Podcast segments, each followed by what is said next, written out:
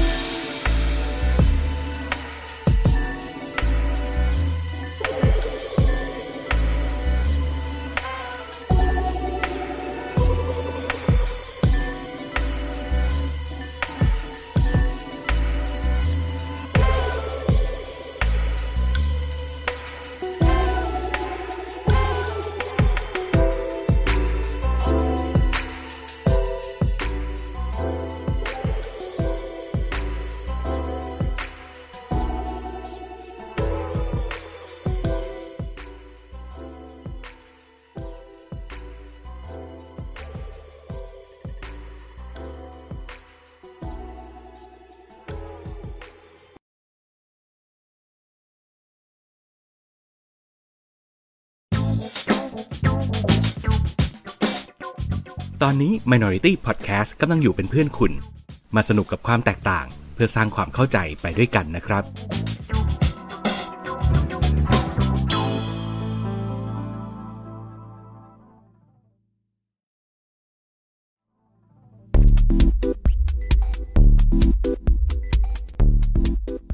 รายการ โดนตัวไหนมา เอ๊ะทำเสียงไม่เคยเหมือนเดิมเลย ไหนมึงลองดิ โดนตัวไหนมา เอองั้นเดี๋ยวใช้อันนี้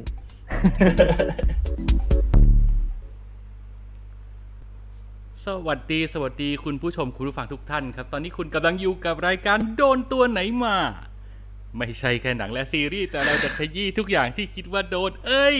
คุณมงคลคุณจะพูดมัตโตให้ผมเหรอนี่เดี๋ยวผมเดี๋ยวผมเอาอีกเทคหนึ่งผมก็เลยว่าจะหัดอยู่เดียวอะไรนะไม่ใช่แค่หนังและซีรีส์แต่เราจะขยี้ทุกอย่างที่คิดว่าโดน สุดยอดครับ ยินดีต้อนรับคุณมงคลนะครับ นี่คือ super sub ดาวรุ่งตัวจี๊ดก็วันเราเราเคยตกลงกันไว้ว่าถ้าวันไหนผมโดนทอดทิ้งให้อยู่โดดเดี่ยวเดียวดายเนี่ยเดี๋ยวผมจะต้องรบกวนพี่มงคลมาช่วยกันออกรายการหน่อย แต่ว่าเดี๋ยวถ้าวันไหนแบบพี่มงคลคึกๆเนี่ยเดี๋ยวผมว่าผมผมจะชวนเรื่อยๆละเราจะได้มาแบบว่าแจมแจมกันได้บ่อย อันนี้เป็นสตันดับเบิลให้คุณชินคุณโอมไปก่อนๆเออไล่สองคนนี้โอ้เดี๋ยวนี้มันเบี้ยวบ่อยพี่มงคลพอมันมีงานมีการแล้วมันปีกกล้าขาแข็งไอเด็กพวกนี้ เริ่มเรียกแล้วงองแงแล้วเนี่ย เดี๋ยวรายการดังเดี๋ยวก็กลับมา เออ เฮ้ยเป็นเล่นไป EP ที่แล้วนี่ล่อไปสองพันวิวนะครับนี่ผมเริ่มเอิดแล้ว ไม่หรอกครับ ไม่ได้ด้วยความสามารถอะไรเลย เป็นด้วยบารมีของสับปะเหร่อล้วนๆพี่มงคลได้ข่าวเรื่องสับปะเหร่อไหมตอนนี้ฟีเวอร์มากเลยนะในเมืองไทยให้ข่าวถ้าเข้าลงแถวบ้านก็จะไปดูแล้วครับ อืม แต่บังเอิญบ้านอยู่แถวไหนนะบ้านบ้านไกลไปนิดนึง คนไทยที่อยู่เมืองนอกเขาก็เริ่มแบบเริ่มส่งเสียงนะว่าแบบว่า เอ้ยเอามาฉายบ้างอยากดูอะไรอย่างเงี้ย เออออืมก็ดีก็ดีดูมันเป็นปรากฏการณ์ที่น่าสนใจแล้วมันก็เหมือนกับ มันก็ปลุกความคึกคักในวงการหนังไทยขึ้นมาได้อีกระลอกหนึ่งเนาะอืมอืมอืมอยากให้อย่างมีเยอะอืม อย่างวันที่ผมไปโรงหนังมานี่ผมเจอแบบ โอ้โหคนเต็มเลยอะงงเลย เพราะว่าเราเราไม่เห็นคนเยอะแบบ ขนาดนี้มามานานมากแล้ว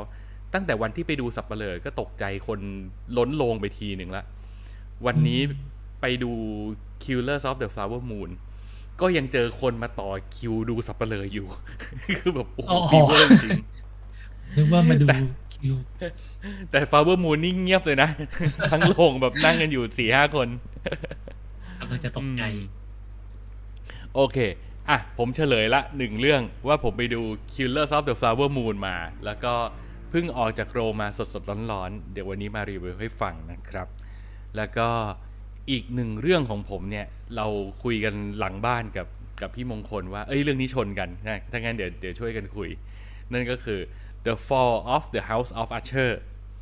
แหมมันจะออฟอะไรหลายที อะ แล้วก็ ที่เหลือเป็นหน้าที่ของพี่มงคลครับ เตรียมเรื่องไหนมาครับวันนี้ ก็ เออผมมีส่งกันบ้านไหม Talk to me เฮ้ยนี่คือส่งกันบ้านใช่ไหมเรียกว่าส่งเอ้ยรายการเรายังไม่เคยรีวิวเรื่องนี้เลยนะอ้าวเหรอเออ ถ้าเกิดเคยรีวิวแล้วไปแล้วเดี๋ยวค่อยค่อยเป็นเรื่องส่งกันบ้าน ผมว่ายังไม่มีใครได้ดู เออหรือว่าถือ ถือว่ามันรีวิวเลยอ่าได้ได้เออ เพราะว่าแล้วก็ถ้าเป็นการบ้านน่าจะเป็นการบ้านจากฝั่งลองเทคละผมถ้าที่ลองเทคน่าจะมีคนคนได้ดูแล้ว เอออ่า ครับแล้วก็อีกเรื่องหนึ่ง no one will save you อือหืออันเนี้ยอยากดูยังไม่ได้ดู ปัญหาของผมคือเวลาผมจะดูอะไรใน Disney Plus เนี่ย ผมต้องไปดูบ้านแฟนผม แล้วแฟนผมไม่ดูหนังสยองขวัญเออเลยยังไม่ได้ดูสักที บอกโอ้ว่าเป็นหนังไซไฟ อืม อ๋อแบบพวก E.T. อะไรอย่างนี้นะ คือโปสเตอร์มันก็คล้ายๆนะ เออ ใสๆ น่ารักน่ารัก ไม่ได้สิครับ เดี๋ยวผมโดนหยุมหัวตายเลย อะ โอเค วันนี้เรามีกันสี่เรื่องสี่รสชาตินะครับ แล้วก็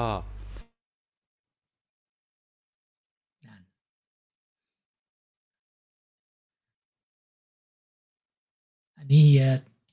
เฮียนิ่งไปอีกแล้วใช่ไหมเนี่ย แล้วในฐานะ ผมว่าจะถามเฮียก่อนด้วยว่าในฐานะ คนที่ยังเหลืออยู่ he who remain เนี่ย ผมจะต้องทำตัวยังไงเอ่อ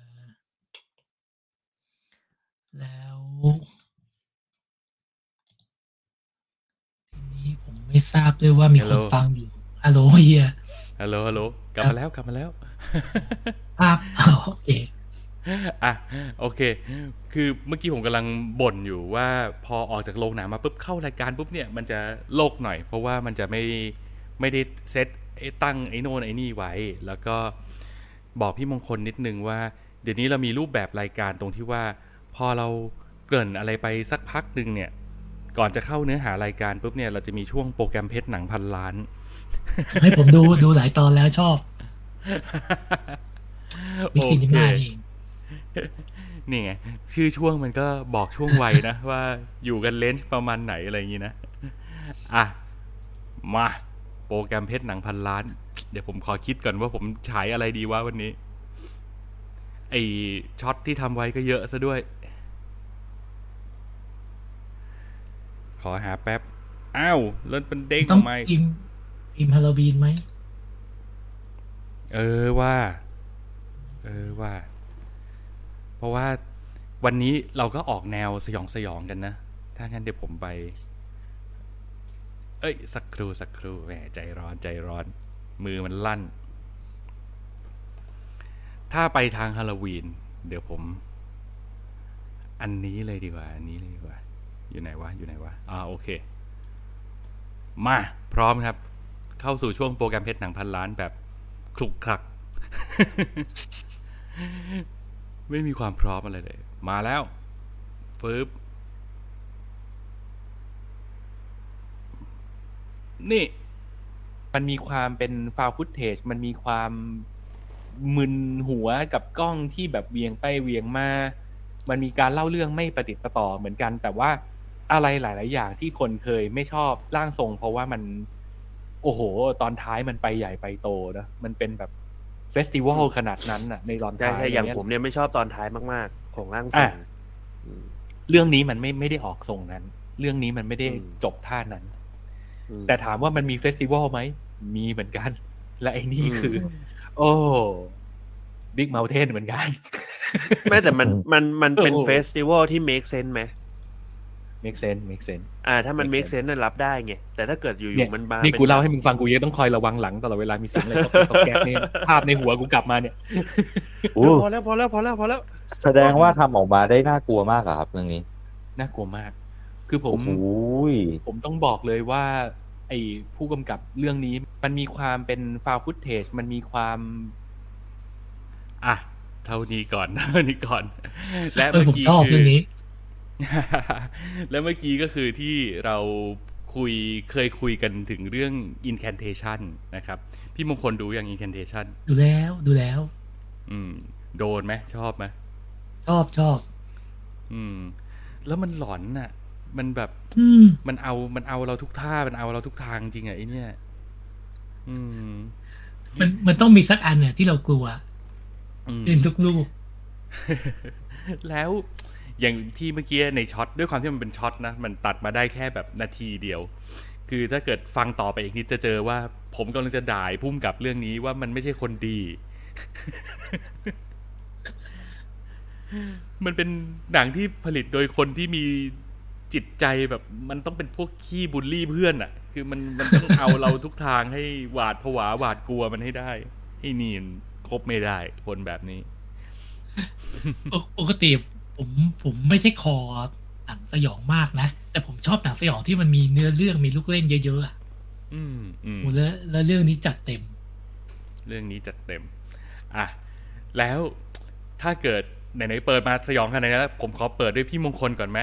เราเราเอาสยองแบบไหน เราเอาสยองแบบจับมือ หรือเอาสยองแบบอยู่เฝ้าบ้านคนเดียว เอาแบบไหนก่อนดี เอาเอาจับมือก่อนก็ได้เพราะผมดูเป็นนานแล้ว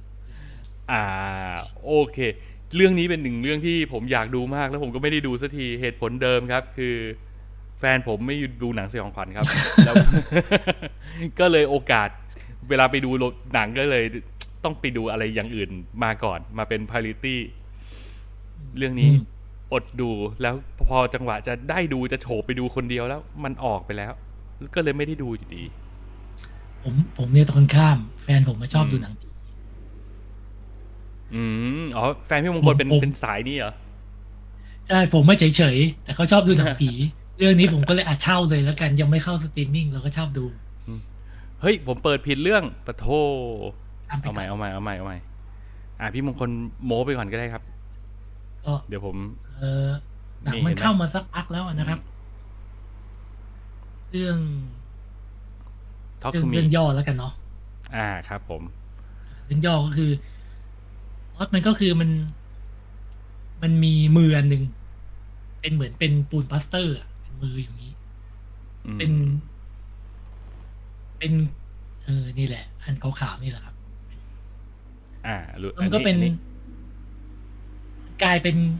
การละเล่นของวัยรุ่นได้ยังไงก็ไม่รู้อ่าก็กลุ่มวัยรุ่นเนี่ย เขาจะมาเล่นกันว่า มือเนี้ย ถ้าเราจับมือปุ๊บเราพูดคำว่า talk to me อืม มันจะมีผีโผล่มาตรงหน้า อ่า ซึ่งซึ่งพวกมึงสนุกกันยังไงเนี่ยไอสิ่งนี้เนี่ยเออมึงสนุกกับนั่นน่ะสิสิ่งนี้ได้ยังไง แล้ว อ่า แล้วหลังจากนั้นเนี่ย ถ้าพูดคือมีผีโผล่มาเนี่ยจะมีคนที่จับมือเนี่ยเห็นคนเดียวอ่าแล้วหลังจากนั้นโอเค ประโยคต่อไปที่เขาจะให้พูดกันก็คือ I let you in อืม เอาละผีจะเข้าสิงคนนั้นทันทีอื้อหือแล้วโอเค แล้วผีเนี่ยเป็นการสิงแบบแรนดอม คือเราไม่รู้ว่าผีอะไรมันจะโผล่มาโอ้โหยคือเหมือนเหมือนซัมมอนอะไรขึ้นมาก็ไม่รู้ และอะไรก็เออเข้าเข้ามาในตัวเราก็ไม่รู้อะไรเงี้ยเหรอใช่ใช่แล้วผีมันก็จะมาทำมันมาใช้ร่างเราอะทำอะไรสักอย่างนั่นแหละ โดยที่อืมอ่าในเกมเนี่ยเขาก็จะบอกว่า ก่อนเล่นเนี่ยต้องมีจุดเทียนก่อนเทียนอืมเพื่อเปิดประตู แล้วก็พอหลังจากสิงแล้วเนี่ยเขาก็มีกฎว่าห้ามเกินเก้าสิบเก้าสิบวิอืมถ้าถ้าเกินเนี่ยผีจะไม่ไปอะอยู่ยาวละคราวนี้อ่าแล้ว แล้วลองคิดดูว่ากลุ่มวัยรุ่น ที่มาทำอะไรอย่างเงี้ยในหนังผีอะอืมจบไม่ดีแน่นอน เรียกว่า หาทำวัยรุ่นหาทำเป็นอย่างนี้ทุกเรื่องเออทั้งปีที่มีวัยรุ่นไม่ว่าแบบเนี้ยดีเออคือบรรยากาศแต่ว่าการการละเล่นของเขาก็คือแบบแบบในรูปนี้เลยฮะคือมันเหมือนแบบเหมือนปาร์ตี้ยาล้อมวงกันอะไรเงี้ยเออใช่ใช่ คืออมมันจะมีมีอยู่อ่ามีอยู่คู่หนึ่งที่เหมือนกับ ไปได้มือนี้มาเนี่ย อืมครับเสร็จแล้วเขาก็จะมาคุยกันมีการถ่ายคลิปกันด้วย แล้วก็มาท้ากันอะเอาใครคราวนี้ใครจะเล่นก็เหมือนก็เหมือนแบบเล่นผีถ้วยแก้วอะไรอย่างเงี้ย อืมว่าอันเนี้ยเออใช่เหมืใช่อนกับใช่ใช่ใครอยากเจ๋งอะฉันอยากเจ๋งอะฉันก็จะออกมาเล่นอะอืมแล้ว แล้วประเด็นคือพอมาเล่นแล้วเนี่ยไอ้ไอ้คนที่เล่นเนี่ยมัน จะมีช่วงหนึ่งเขาบอกว่ามันมีความฟินบางอย่างด้วย ในระหว่างที่โดนสิงอ่าเพราะฉะนั้นเนี่ย ถ้าให้เราเทียบมันเหมือนไปรุ่นไปเล่นยานั่นแหละ อืมอืมแต่อืมแทนที่จะพียาพีผีแทนโอ้โหไอ้หนู อืมก็โอเค ที่เหลือคือความวายป่วงที่น่าจะต้องไปดูเอง อืม มันไสปอย มันหนังไฮคอนเซปต์นะเราก็รู้สึกว่าเออเรื่องย่อมันก็คงต้องแค่นี้แหละ แล้วที่เหลือก็ต้องไปลุ้นเอาแล้วล่ะ อืม แล้วซึ่งโดย อืมโดยโดยความน่าสนใจเนี่ยตั้งแต่เริ่มเลยคือมันเป็นหนัง A24 นั่นไง ยี่ห้อนี้รับประกันความเฟี้ยวฟ้าวใช่แล้วมันต้องไม่ธรรมดาแน่นอน อืม แล้วผู้กำกับเนี่ย อืมครับ ก็ไม่ใช่ไม่ใช่ผู้กำกับหนังใหญ่อะไรมาจากไหน มีความเป็นอินดี้เพราะเขาเป็นยูทูบเบอร์เออไอเนี่ยเจ๋งคือแบบยูทูบเบอร์มาทำหนังอะ่ะมันมันให้ความรู้สึกแบบ เราเราอาจจะเคยคิดว่าค่ายหนังอินดี้อย่าง A24 เนี่ยนะมันบางเขาเขาก็อาจจะแบบไปพวก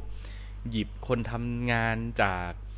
สายอินดี้สาย art house อะไรอย่างนี้มาอะไรอย่างเงี้ย แต่ว่า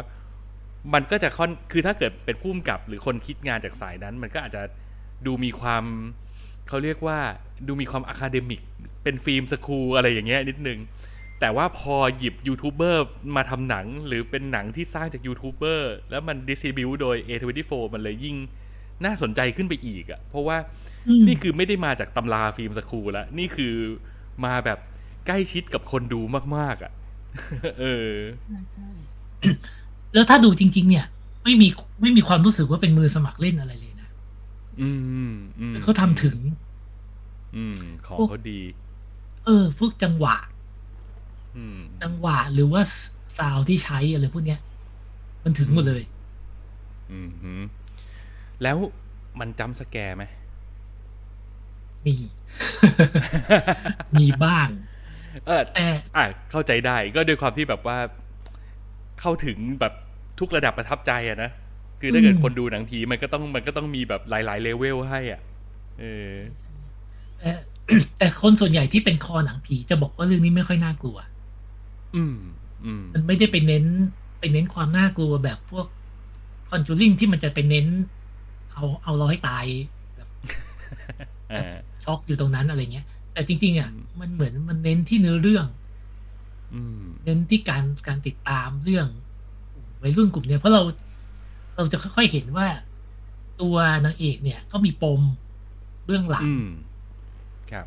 เสร็จแล้วผีมันไปทำอะไรกับชีวิตเขานี่แหละ ตรงเนี้ยที่มันน่าสนใจ อ๋อผีผีมันมันมาเข้าสิงแล้วมันมันมาทำอะไรกับชีวิตเราได้ด้วยเหรอ มันมันแค่เก้าสิบวิไหมเหรอ อันนั้นแหละต้องไปดูเฮ้ยเอออุ้ยเอาแล้ว คือคือหนังมันเออ หนังมันจะไม่ไม่บอกเราตรงๆด้วยนะคือมันจะมันจะไม่ใช่หนังแบบประเภทที่ว่าพอเกิดอะไรปุ๊บแล้วมันมีคนมาพูดว่านั่นไงเมื่อกี้มันอย่างนี้ใช่ไหมไม่มีพูด เราต้องเราต้องจับมันให้อยู่เองอ่าโอเค คือเหมือนกับอะไรอย่างเหมือนกับเขา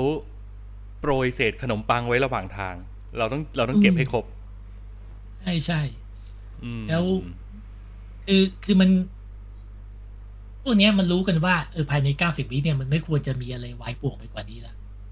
อืมซึ่งอืมพอเป็นกลุ่มวัยรุ่นในปาร์ตี้แบบนี้แล้วในหนังผีเนี่ยมันต้องวายป่วงแน่นอนอืมแล้วแล้วความวายป่วงเนี่ย มันติดตามไปกับชีวิตของของตัววัยรุ่นในเรื่องอะอืม ก็มันดันเข้าไปยุ่งกับอะไรที่มันไม่ควรยุ่งอะเนาะมันก็ต้องแบบมี consequence ตามมาเออ แล้ว แล้วหลายคนจะพูดเหมือนกันว่าจบดี เฮ้ยนะจบได้ไอ้ดีนี่คือ ไอ้นี่คือของยากสุดสำหรับงาน high conceptจะจบให้ดีนี่แม่งยากมากเลยอะอืมจบได้ดีไม่ได้แปลว่า happy ending นะจบให้ดีม้วนเรียกว่าม้วนสวย แต่ชอบไม่ชอบอีกเรื่องหนึ่งอืมอืมแต่ผมชอบตอนจบอ่าอยากให้ลองดูโอ้โหเดี๋ยวผม ผมปักธงไว้เลย ถ้ามันเข้าสตรีมมิ่งเจ้าไหน เดี๋ยวผมจะตามไปดู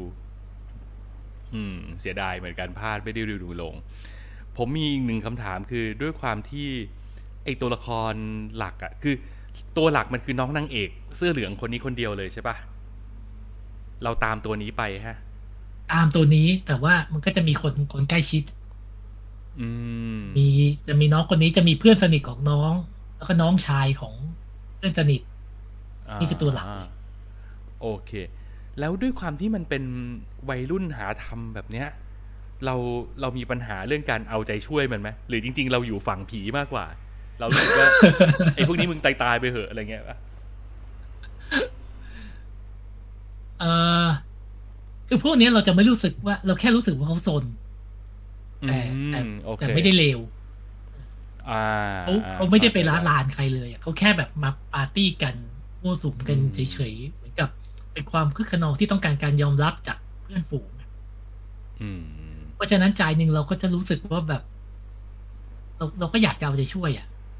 แต่พออมเป็นวัยรุ่นในซิตูเอชันแบบเนี้ยมันมักจะตัดสินใจไม่ค่อยฉลาดอ่าแต่มันไม่ได้ตัดสินใจแบบโง่ๆแบบแบบหนังสยองขวัญบางเรื่องอะ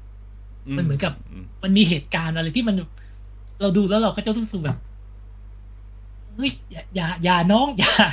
อย่าอย่าไปทางนั้นเอ้ยโอ้โหเอ้ยอื้อหืออย่างเงี้ยจนจบเรื่องเลยาอืมโอเค แต่ว่าแต่มันก็เป็นนำมาซึ่งความบันเทิงของเรานั่นแหละ ใช่ใช่ใช่ใช่อืมโอเค เพราะฉะนั้นก็คือ เราก็สามารถติดตามน้องๆเหล่านี้ไปได้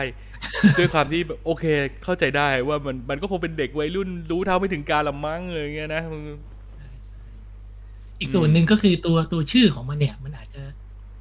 เป็นนัยยะบอกบอกอยู่ด้วยว่าไอ้ทอกทูมีจริง ๆ แล้วเนี่ย ปัญหาที่มันเกิดขึ้นมาเนี่ย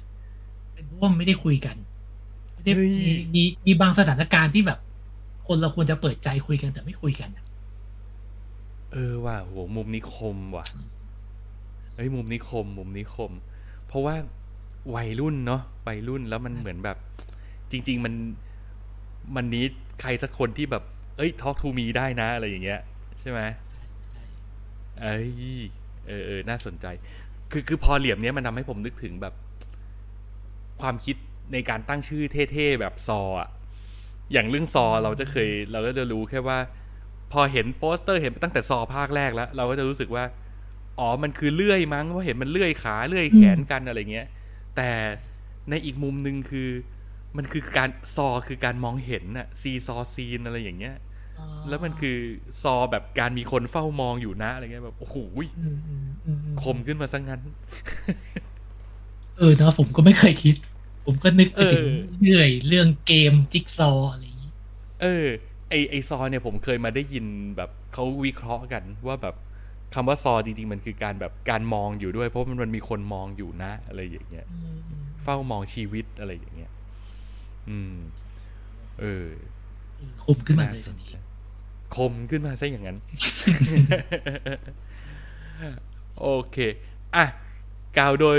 สิริรวมแล้วพี่มงคลคิดว่า Talk to Me เนี่ย แนะนำไหมอ่า คอหนัง ผีควรดู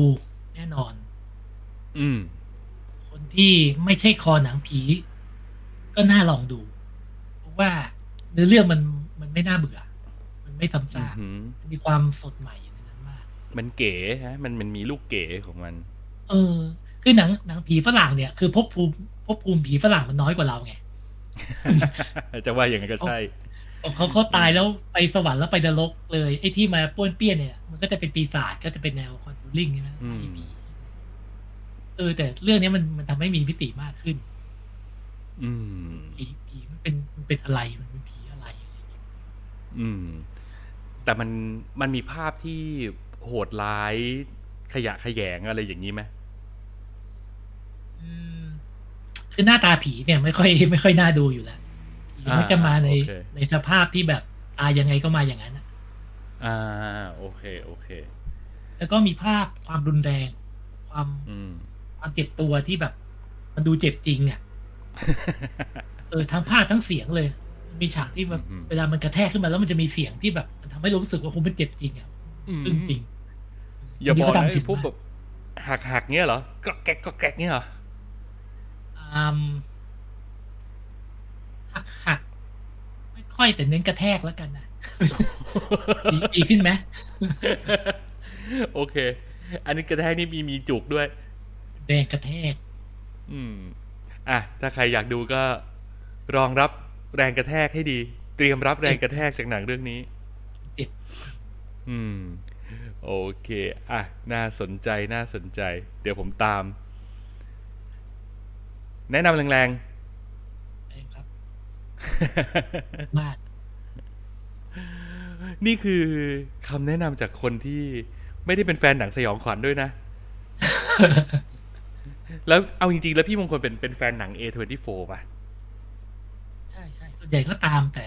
แต่ก็ยังเก็บไม่ครบทุกเรื่อง อืม ก็ก็ไม่ได้ขนาดนั้นนะครับอืม เพราะว่า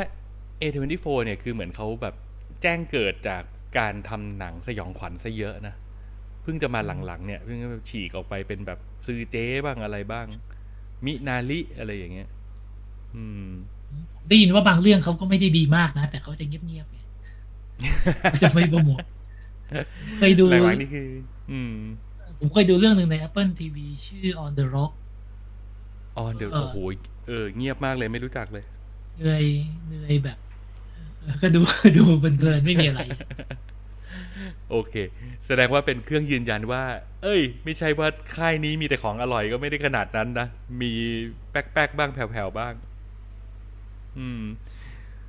แต่ว่าไอ้ส่วนใหญ่ที่มันมันแต่เหมือนเขารู้ไงมว่าถึงอันไหนเขาจะเอามาชูโรงอืมเขาคงแบบ เน้นปริมาณด้วยแหละ ด้วยความที่สตูมันต้องใหญ่ขึ้นอะเนอะก็แบบอะเน้นทำเยอะไว้แล้วเดี๋ยวลองดูอะโอเค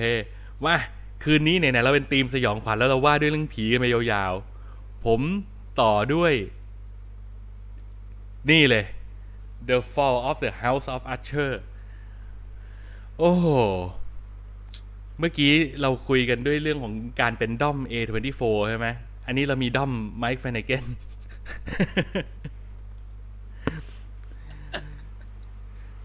เฮ้ย แต่ว่าอยู่ด้วยแล้วพี่มงคล พี่มงคลบอกว่าไม่ค่อย ไม่ค่อยดูหนังสยองขวัญ แต่ว่าเราเราเป็นด้อมพี่ไม้ได้ไงอะ่ะ มันก็มันสนุกคือผมไม่ใช่อ่าแฟนแบบความความจัมป์สแกร์หรือว่าการโผล่มาเละๆให้มันกลัวนะผมอืมหืมผม ไม่ได้รู้สึกว่าไอ้ไอ้ความกลัวนี่มันอร่อยอะอืมแต่แต่คุณไม้เนี่ย แกเอาความสยองขวัญมารับใช้อย่างอื่น โอ้โห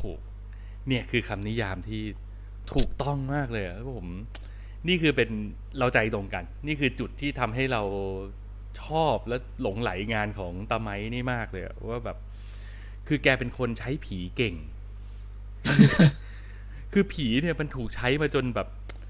ทุกเหลี่ยมทุกมุมแล้วอะแต่ว่าอีอีตาไม้เนี่ยไม้เฟนเกนเนี่ยคือเขา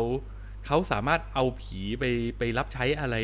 หลาย ๆ อย่างที่เขาอยากจะใช้ ไปใช้เล่าชีวิตวัยรุ่นบ้างไปใช้เสียดสีสังคมบ้างไปใช้เล่าโรแมนติกซะอย่างนั้น หรือไปเอาครอบครัวซะอย่างนั้นอะไรเงี้ยคือมันเก่งมากเลยอะมันเก่งแบบ เราดูหนังผีแล้วเราน้ำตาไหลได้อะแบบอะไรของมึงวะ เออ นี่คือปูพื้นฐานความเป็นไมค์เฟนเกนก่อน และนี่คือผลงานเรื่องล่าสุดของไมค์เฟนเกนนะครับ เป็นซีรีส์ทาง Netflix 8 ตอนใช่ไหมพี่มงคล ใช่ครับ อ่าแปดตอนนะครับ มีชื่อเรื่องว่า The Fall of the House of Hatcher เรื่องเนี่ย มันมีอยู่ว่า เออ พอเห็นโปสเตอร์นี้แล้วผมนึกออกเลยว่า เรื่องนี้เนี่ยมันควรจะตั้งชื่อไทยว่า เลือดข้นคนจางมารผจญเออ มันว่าด้วยเรื่องของครอบครัวอัชเชอร์ครับ ครอบครัวอัชเชอร์ประกอบไปด้วย มีพ่อใหญ่หนึ่งคน แล้วก็เป็นน้องสาวของคุณพ่อใหญ่เนี่ย ก็คือเป็นทุกวันนี้ก็น่าจะเรียกว่าเป็นรุ่นรุ่นอากงละ เป็นอากงแล้วก็มี อาอาม่าเล็กที่เป็นน้องสาวของอากง แล้วเออ แล้วก็มีลูกๆลูกๆก็คือจะมีตัวหลักเป็นหกคนหกใช่ไหมวะ เดี๋ยวนับผิดหกอ่าใช่หกคน เปิดเรื่องมาเราจะเห็นว่าคุณอากงเนี่ยเขาชื่อคุณลอตเดอริก เป็นแบบเศรษฐีรุ่นใหญ่เจ้าของธุรกิจอาณาจักรเวชภัณฑ์ อาณาจักรยาผลิตยาที่ ยิ่งใหญ่มากมีอิทธิพลมากในในอเมริกา แล้วกำลังจัดงานศพที่เราจะเห็นว่าในงานศพนั้นน่ะมีโลงตั้งอยู่หกใบ ซึ่งแบบว่า คืออยู่ดีๆ ก็อีตาเศรษฐีคนนี้คือมีทายาทหกคนหกคนตายรวด แล้วไม่ได้ตายพร้อมกันนะ แค่ตายติดติดๆกันเฉยๆ ทุกคนก็งงว่า เดี๋ยวมันเกิดอะไรขึ้นกับอาณาจักรนี้วะ ไอความร่ำรวยอะไรของคุณเนี่ยทำไมคือยังไงนี่คือฆ่ากันเองเหรอหรือยังไง ก็เลยนำไปสู่การสืบสวนสอบสวน โดยที่คุณลอดเดอริกเนี่ยเขาก็เชิญ เรียกว่าเป็นเหมือนเป็นหน่วยอายการอะไรสักอย่างนะเขาเขาชื่อคุณดูแปงเชิญคุณดูแปงมาที่บ้าน แล้วก็มาด้วยการบอกว่าอะดูแปงมาไหนๆเรา เราก็มาถึงจุดนี้กันละ เดี๋ยววันนี้ผมจะสารภาพทุกอย่างให้คุณฟังว่ามันเกิดอะไรขึ้น แล้วลูกทั้งหกคนของผมตายได้ยังไง แล้วดูแปงก็กดอัดเทป แล้วสองคนนี้ก็คุยกันไป และเทปมันก็อัดไป แล้วการเล่าเพื่อที่จะสารภาพว่ามันเกิดอะไรขึ้นนั้นก็คือการเล่าเรื่องใน 8 EP นั้น โดยที่ในทุกการตายของลูกหลานตระกูลนี้เนี่ยตระกูลอัชเชอร์เนี่ย มันจะมีตัวละคร เนี่ย มีตัวละครเจ๊คนหนึ่งที่โผล่เข้ามา แล้วก็มาเป็นบางทีก็เหมือนกับมาเขี่ยนิดๆหน่อยๆบางทีก็เหมือนมาเป็นต้นเหตุเลย คือเราจะไม่เล่าว่าเขามาอย่างไงบ้าง อันนี้คือแค่เป็นรูปจาก EP EP สองมั้งอันเนี้ย หรือหนึ่งสักอย่าง EP ต้นๆนี่คือการลงมือครั้งแรก ๆ ของเจเขาก็เลยเอามาให้ดูได้ไม่ถือว่าสปอยมาก อืม แต่เอาเป็นว่าจากการสารภาพของคุณลอตเดริกก็จะทำให้เราเห็นว่ามันมี คือเขาก็ไม่ได้อยากให้ลูกหลานเขาตายหรอกใครจะอยากให้ลูกหลานเขาตาย แต่เขาเขาเล่ายาวมากจนเรางง เพราะว่าเขาเล่าไปตั้งแต่สมัยเขาหนุ่มๆแล้วลากไปตั้งแต่ว่า เออ ดูแปลงจำได้ไหมเราเจอกันตั้งแต่หนุ่มๆนนะมึง คือตั้งแต่ตอนนั้นมึงก็ไม่ชอบหนะกูกูก็ไม่ชอบหนะมึงจำได้ไหมแล้ว ในฐานะคนดูเราก็จะงงว่าเฮ้ยเดี๋ยว คือมึง ไอ้ลูกหลานหกคนตายเนี่ยมึงเล่ายาวกันตั้งแต่ตรงนั้นเลยเหรอ แต่ก็ด้วยฝีมือของคุณไมค์เฟนเนแกรนเนี่ยแหละที่เขาทำให้เห็นว่า โอ้โห แกตัดสลับหลายเส้นเรื่องมากอะเส้นเรื่องอดีต เส้นเรื่องการสารภาพ หน้าเตาไฟเตาผิงอันนั้น แล้วก็ไปเส้นเรื่องการตายของลูกแต่ละคน แล้วทยอยเล่าตัดสลับโชะโชะโชะโชะโชะมาแล้วแบบ เออว่ะ รู้เรื่องเฉย แล้วคมด้วย อืมอะอะคุณคุณดูแปลงนี่ยังจะลุก จะเลิกฟังไปหลายรอบ ใช่คุณดูแปลงคือแกยังเบื่อ คือแกยังแบบว่า เดี๋ยว เมื่อไหร่มึงจะสารภาพเนี่ยเล่าย้อนไกลแล้วเกิน เออ อะ เรื่องย่อประมาณนี้ ความสนุกของเรื่องนี้ก็คือ เราก็จะไปดูว่า ตกลงอีเจ๊น้าผีเนี่ย มึงเป็นใคร แล้วมึงไปวุ่นวายอะไรกับตระกูลเขา แล้วความรุ่งเรืองของตระกูลอัชเชอร์ มันก่อร่างสร้างตัวขึ้นมาได้ยังไง แล้วมันล่มสลายลงไปได้ยังไง แล้วเกิดอะไรขึ้นกับลูกหลานทั้งหกคน อะ นี่คือเส้นเรื่องหลักที่จะเราจะติดตามกันไปนะครับ มาที่ความรู้สึกบ้าง พี่มงคลคิดยังไงกับเรื่องนี้ มัน คือคือด้วยความที่เราเป็นเป็นด้อมเนี้ยนะอืมแล้วผมเนี่ย ตั้งแต่ซีรีส์ชุดฮิวเฮาส์มาเนี่ย ผมก็ดูมาตลอดอืมเรื่องขนาดเรื่องที่เขาว่าไม่สนุกผมก็ยังโอเคกับมันนะไม่ชอบผมผมดูไม่ครบ แต่ว่า Hill House ผมดู แล้วก็ผมดู Midnight Mass อ่า แล้วก็ Midnight Club แล้วก็ อ่า แล้วก็มา Fall of House of Usher แล้วมีอะไรอีกไหมวะเออเราพลาดอะไรไปหรือเปล่า อ๋อ มีบ l ายเมเนอร์ใช่เออ พี่มงคลดูบ l ายเมเนอร์ป่ะ อันนั้นผมไม่ได้ดูดูดูถ้าซีรีส์นี่ผมดูหมดละอะไรนะครับ ขออีกทีผมผมดูหมดละ ถ้า ถ้าในตั้งแต่ฮิวเฮามาเนี่ย ผมดูหมดเลย อืม เพราะว่างานสมัยก่อนของเขาจะเป็นหนังนะ ซึ่งไอ้หนังนี่เราก็ไม่ค่อยไม่ค่อยได้ตามเก็บเท่าไหร่ มาเก็บตอนเป็นซีรีส์นี่แหละฮัสฮัสผมก็ดูนะ ชื่อฮัสไหม ฮัชอะที่เป็นเออผู้หญิงหูหนวก แล้วโดนบุกเข้ามาในบ้านอะโดนอื้อหือเออว่ะ น่าสนใจ แต่ว่าเป็นภรรยาคนไม้นั่นแหละ อืม แต่ก็อย่างที่เราเกรินไปตอนแรกว่า เนี่ย ซีรีส์บรรดาผีๆทั้งหมดที่ที่คุณไมค์เฟนเกนทำมาแล้ว แล้วตอนนี้เหมือนแกเป็นลูกรัก Netflix อะ่ะ คืออม งานซีรีส์ผีของแกออกมาทุกเรื่องคือ โอเค มันมีเข้าเป้าบ้างไม่เข้าเป้าบ้าง แต่สำหรับผมอะ่ะ ผมจะรู้สึกว่า เอ้ยผมชอบงานเขาตรงที่ว่า หนังผีของเขามันไม่ได้แปลว่าจะต้องน่ากลัวหรือสยองขวัญเสมอไปอืมแล้วแล้วมันให้สะท้อนมิติอะไรอื่น ๆ ได้อีกมากมาย อย่างอย่าง Haunting of the Hill House อะ สุดท้ายแล้วมันก็ไปเป็นเรื่องดราม่าครอบครัวเนาะใช่แต่แต่อันนั้นผมว่าน่ากลัวสุดละเออแต่ไอ้อีเนี่ยน่ากลัวจริง คือมันเหมือนแบบของมันเก็บมาเต็มไง แล้วแบบว่า โอ้โห ลงมาทีแล้วมันมาล็อตใหญ่อะแล้วมันมี EP หนึ่งที่เป็น long take ทั้ง EP นี่คืออันนั้นบ้ามากอะอืมยอดมาก อืม อย่างอย่าง Bly Manor เนี่ย ผมได้ข่าวว่าค่อนข้างจะไปทางโรแมนติกอืม ใช่เรานึกภาพไม่ออกว่าผีขนาดฮิวเฮาส์เนี่ยมันมาโรแมนติกได้ยังไง อืม แล้วก็อย่าง Midnight Mass อันเนี้ยผมผมมองว่ามันเป็นแบบ มันเป็นอีกขั้นหนึ่งไปเลย มันไปพูดเรื่อง มันไปพูดเรื่องตั้งคำถามกับศาสนา ตั้งคำถามกับ value ของชีวิต แล้วมันมันไปแตะเส้นปรักยาอะไรบางอย่างที่แบบ เออว่ะ มันทำให้เรากลับมาคิดว่าแบบ ความตายสำหรับเรามันคืออะไรวะ ตายแล้วไปไหนอะไรมันกลับมาคิดอืมคำถามอะไรแบบนั้นใช่อืใช่มหลายๆคนอาจจะไปไม่จบที่มิดไนท์แมสเพราะมันอืมสโลว์เบิร์นไปหน่อยอืมแต่คนที่ชอบเนี่ยจะชอบไปเลย ชอบแบบจำได้ดูจบแล้วเก็บไปคิด ถึงมันได้อีกเป็นอาทิตย์เลยอะใช่ แล้วโอ้โห Midnight Mass นี่คือ มันเป็นซีรีส์ที่มีไดอะล็อกหลายอันที่ ที่เราต้องไปคิดต่อกับมันเยอะจริง ๆ นะ คือไดอะล็อกมันเจ๋งมากเรื่องนั้น อืม แล้วเพิ่งเห็นว่ากลับมาถูกเอากลับมาพูดถึงเมื่อเร็ว ๆ นี้ เพราะว่าตัวตัวปีศาจใน Midnight Mass มันดันคล้ายครูกายแก้ว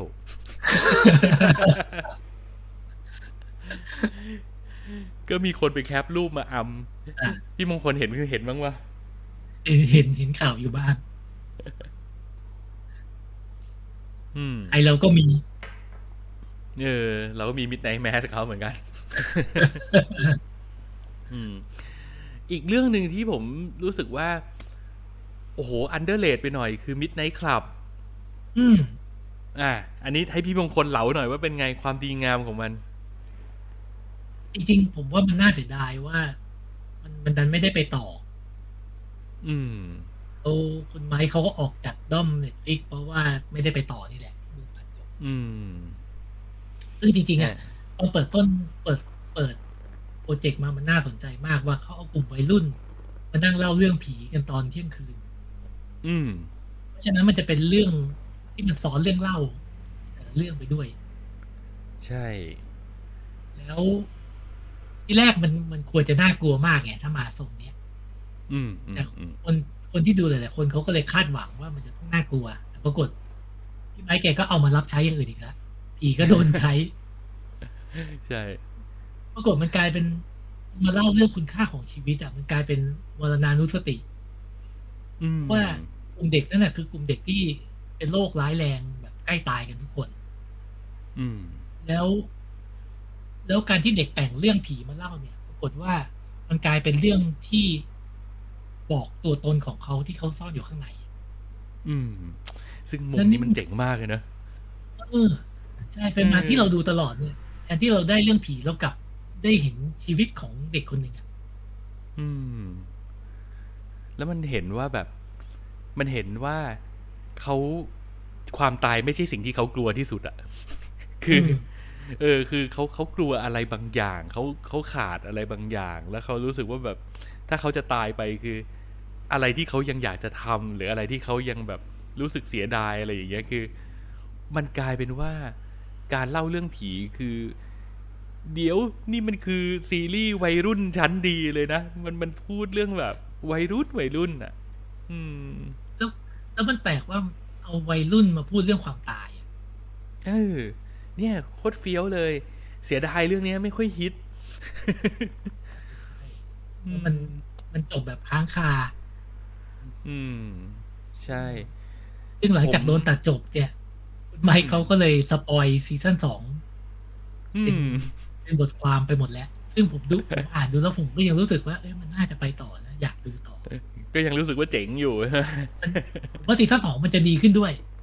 อืมจะลงได้อย่างสวยงาม โอ้โห เสียดาย อืม มันผมเสียดายอีกมุมหนึ่งตรงที่ว่า ตอนที่โปรโมท Midnight Club อะ มันดันเอา EP หนึ่งมาโปรโมท แล้วก็ใช้จุดขายว่ามีจัมป์สแกร์เยอะที่สุดในโลกเป็นกินเนสบุ๊กอะไรอย่างเงี้ย ซึ่งแบบแล้วคนมันก็ดันคาดหวังไง คือมันก็จะมีคนที่คาดหวังอืมจัมป์สแกร์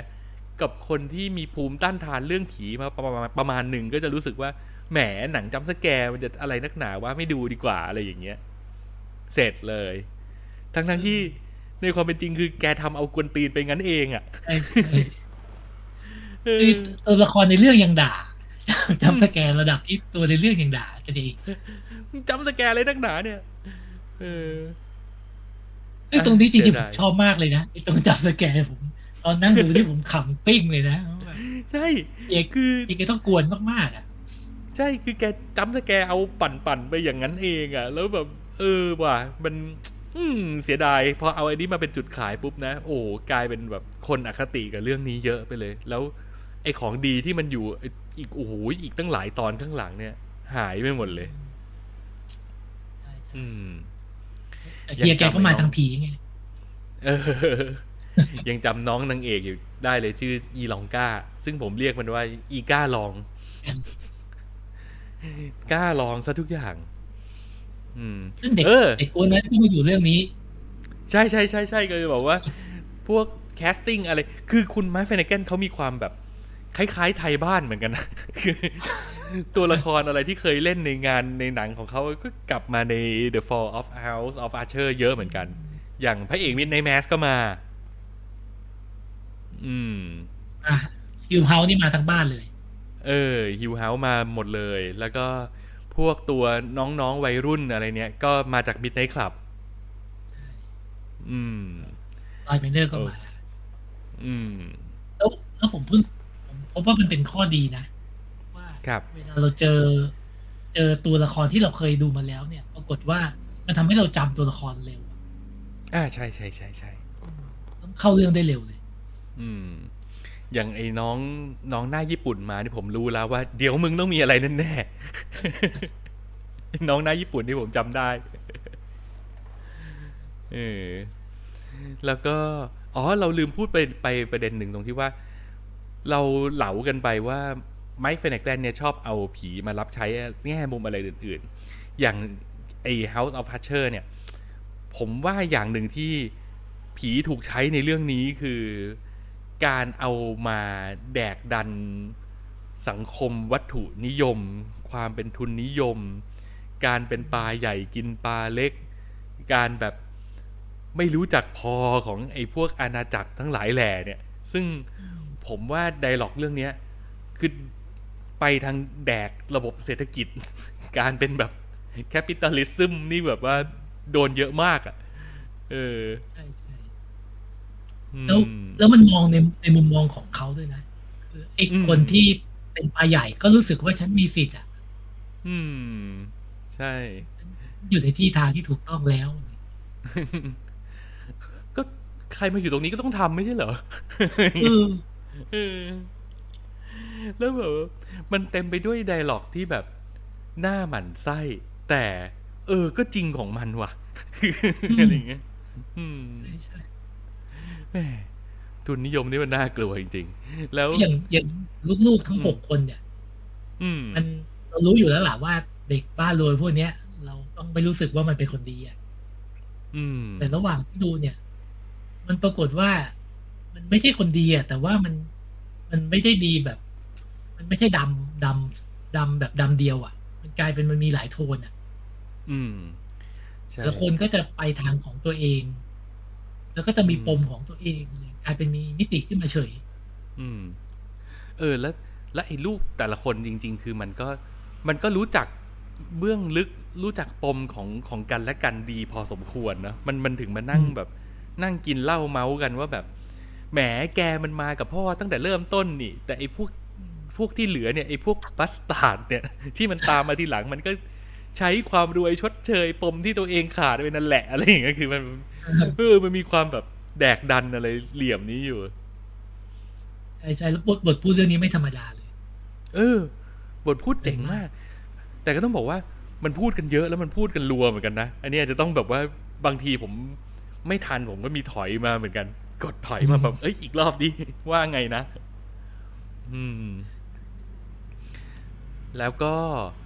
ผมว่าทีเด็ดที่ขาด ถ้ามันว่าด้วยเรื่องของความเป็นซีรีส์ผีอะมันก็ยังไม่ทิ้งความน่ากลัว คือเหมือนที่เราพูดกันอะมันอาจจะดูความน่ากลัวมันดูน้อยลงไปสักนิดนึง ใช่มันมันไม่ไม่ค่อยน่ากลัวมาก แต่ว่าเวลามามันก็หวังผลเหมือนกัน ลูกจำสแกร์ก็ยังมีอยู่เรื่อยๆ ประปราย แต่ว่านอกเหนือจากความจำสแกร์แล้วเขาก็ยังมีลูก มีอาวุธอย่างอื่นให้ใช้ มีความหลอนหลอนๆมีความ ผมว่าหลังจากที่เขาทำซีรีส์ผีๆมาหลายเรื่องอะ่ะ คือเขาค้นพบความสร้างจังหวะผีอะไรบางอย่างที่มันเป็นสไตล์ของเขาอะอืมเออ ซึ่งผมว่าเรื่องนี้เราเห็นเยอะ เราเห็นเทคนิคเยอะ เราเห็นการเอาวางอะไรอยู่ตรงมืดมืดๆอยู่ตรงขอบขอบเฟรมแบบฮิวเฮาเอามาใช้อะไรอย่างเงี้ย เออ หรือแบบไอความแบบ เอ๊ะ ตกลงจริงหรือหลอกหรือฝันหรือหลอนยานะ อะไรอย่างเงี้ยคือ เออ นี่ก็เจ๋งดี คือแบบบางทีบางทีก็มาดื้อๆอะบางทีผีก็เดินผ่านไปเลยใช่ แล้วเป็นผีที่ไม่เคย ไม่เขินอายที่จะปรากฏตัว อยู่ดีๆจะมาก็มา แล้วผมสังเกตจังหวะจำสแกร์แกนะอืม คือถ้าเป็นหนังสมัยก่อนเนี่ย มันจะบิ้วอารมณ์มาให้เราให้เราโกรธเต็มที่แล้วมันก็จะจำสแกร์อืมพอยุคถัดมาเนี่ยมันจะบิ้วมาให้เต็มที่ ให้เรานึกว่าจะจำสแกร์แล้วเราก็ไม่จำแล้วก็จำจังหวะถัดไปอืมแต่ของมายุคหลังเนี่ย แกไม่บิ้วคุยกันอยู่แกก็จำขึ้นมาเฉยเออ ใช่ใช่เรียกว่าไม่มีปี่ไม่มีขลุ่ย อยู่ดีๆจะมาก็มา อืมๆเออมันมันรอดตัวว่าเราดูสตรีมมิ่งไงอืมแต่ยังมีอะไรที่มัน ล่อแต่ผมว่าถ้าดูในโรงเนี่ยตายอะอืมลูก เก่งอะ เก่ง ก็ต้องยอมรับว่าเป็นอีกหนึ่งคนที่แบบ เก่งจังเลย ติดตามผลงาน แล้วก็แล้วอืมแล้วแล้วของส่วนของเรื่องอูเชอร์เนี่ย คือในแปดตอนเนี่ย มันเหมือนว่า ผมผมแปลกใจตรงนี้คือ ตอนดูเนี่ยรู้สึกเราเดาอะไรไม่ถูกเลย อืมทั้งที่เราเราก็รู้อะว่า เดี๋ยวไอ้หกคนนี้ก็คงตายแหละ แต่มันเหมือนมันมีอะไรให้เราติดตามมาตลอดเลยว่าเอ๊ะตกลงมันเป็นเพราะอะไรมันเหมือนเขามีการ มีการวางหลุมหลอกเอาไว้นิดนึงอะว่าเอ้ยมันอาจจะไม่ใช่อย่างนั้นนะอาจจะเป็นอย่างนี้นะอ่าอ่าจนกระทั่งจนจบ แล้วพอจบเนี่ยผมก็รู้สึกว่าอะนี่บทสรุปมันก็ไม่ได้ ไม่ได้เหนือความคาดหมายอะไรไปขนาดนั้น อืม ไม่ไม่ได้ท่ายากพิสดารอะไรขนาดนั้น เออ แต่มัน เหมือนมันสับวิธีการขาเล่าหลอกเรา อืมอืจนมจนผมไปไปหาอ่านเพิ่มเติมที่มาว่าอ๋อเขาเอาเอานิยายเก่ามาเขียนมาทำใหม่ อ่าใช่ งานของเอ็ดการ์อารันโพนะใช่อืแล้วมแล้วที่มันน่าสนใจคือไม่ได้เอามาเรื่องเดียวอ๋อเอาเรื่องเหรอคสั้นรับเลยๆเรื่องใช่ คือชื่อเรื่องว่า The House of Usher เนี่ย อืมในเรื่องมันสั้นนิดเดียว คือฉากที่นั่งคุยกันหน้าเตาผิงแค่นั้นนะ เรื่องอยู่แค่นั้นที่เหลือไปเอาอย่างอื่นมาเติม ที่เหลือคือเรื่องสั้นเรื่องอื่นๆอย่างเช่นตัวลูกก็จะเป็นเรื่องหนึ่งแล้วเอามาเอามาแบบ เอามาแล้วก็มามามาเจียให้มันเข้ากันได้อะ อืม แล้วก็มาอันเนี้ยอะปรับบริบทให้มันร่วมสมัยกับปัจจุบันนี้อะไรอย่างนี้ใช่ใช่แล้วก็มันมาทำให้มันเรียนเป็นเรื่องเดียวกันได้ จริง ๆ ลูกแต่ละคนเนี่ย มาจากแต่ละเรื่องเลยโอ้ยเจ๋งว่ะเป็นคนละเรื่องกันเลยแล้วมาเบิดรวมกัน แม้กระทั่งอืมตัวคุณ อะไรนะมาร์คฮามิลอะเออเฮ้ย เราไม่พูดถึงคนนี้ได้ไงวะลืมเลยลูกสกายวที่อล์ลุกกเกสอร์กายวอล์กเกอร์ตอนผมมาผมตกใจเหมือนกันนะ ผมก็ต้องไปเสิร์ชดูว่าที่ใช่แน่หรือเปล่าเนี่ยเออ อยู่ดีๆลุกสเรียนกาอยย่างวอล์กเกอร์เก่ามมาเฉย อืมอะคุณคุณอาร์เธอร์พิมพ์เออในเรื่อง อ่าใช่ใช่ใช่คุณ character อาร์เธอร์พิมก็มาจากเรื่องสั้นอีกเรื่องหนึ่ง เฮ้ยโหเจ๋งว่ะ แล้วเขาก็มา blend อยู่ในนี้ได้เนอะใช่ใช่อืมโหแล้วเป็นตัวละครที่เจ๋งมากเลยอะแล้วแบบผมผมไม่ไม่ค่อยได้ติดตามงานของคุณมาร์คฮามิลหรือไงก็ไม่รู้ว่าผมผมไม่เคยเห็นเขาเป็นคนอื่น นอกจากลุคสกายวอล์กเกอร์อะเราอาจจะรู้มาบ้างว่าคือเขา นอกจากเป็นลุคสกายวอล์กเกอร์แล้วเขาก็ไปลงเสียงเนาะเขาไปเล่นเป็นโจ๊กเกอร์ในในการ์ตูนในอะไรอย่างนี้มา แต่พอได้มาเห็นการแสดงของเขาเป็นแบบเนี้ยมาเป็นแบบไอ้ทนายจอมเขี้ยวประจำตระกูลเลือดข้นคนจางเนี่ยคือมันอู้โคตรเจ๋งเลยอะรู้สึกหน้าเกรงขามที่เป๋งพี่เตอร์นี่ไม่แกเก๋าจริงนะเก๋าแบบเออแบบไม่กลัวใครเลยอะ ใช่ แล้ว เออหลาย ๆ อย่างเราคิดว่า ทนายไม่ต้องทำมั้ง แต่ว่า แต่พอมันเป็น เออว่ะ พอเป็นมาร์คคำอยู่เล่นแล้วก็เออ ก็น้าทำเองอะถูกแล้วคือน้าก็ต้องทำมาแหละถ้ามามาเก๋าเบอร์นี้ อืมเบื้องเบื้องหลังที่ผมไปอ่านมาคือคุณมาร์คฮามิลเนี่ยเขาเป็นแฟนของไมค์ ฟลานาแกนเหมือนกันเขาก็ชอบดูตั้งแต่ Hill House อืมติดต่อไปเนี่ยเขาก็เอาบทอะไรให้เมียอ่านเมียก็บอกต้องเล่นนะเรื่องนี้ต้องเล่นนะความพลาดโอ้ พลังเมียนี่เองเว้ยก็ชอบอยู่แล้วแหละแล้วอืมปรากฏว่าสมมติในหนังเรื่องอื่นอะบทเนี้ยมันจะไม่ค่อยมีมิติอืมจะเป็นแค่คนตามตามล้างตามเช็ดอะมแต่เรื่องนี้มี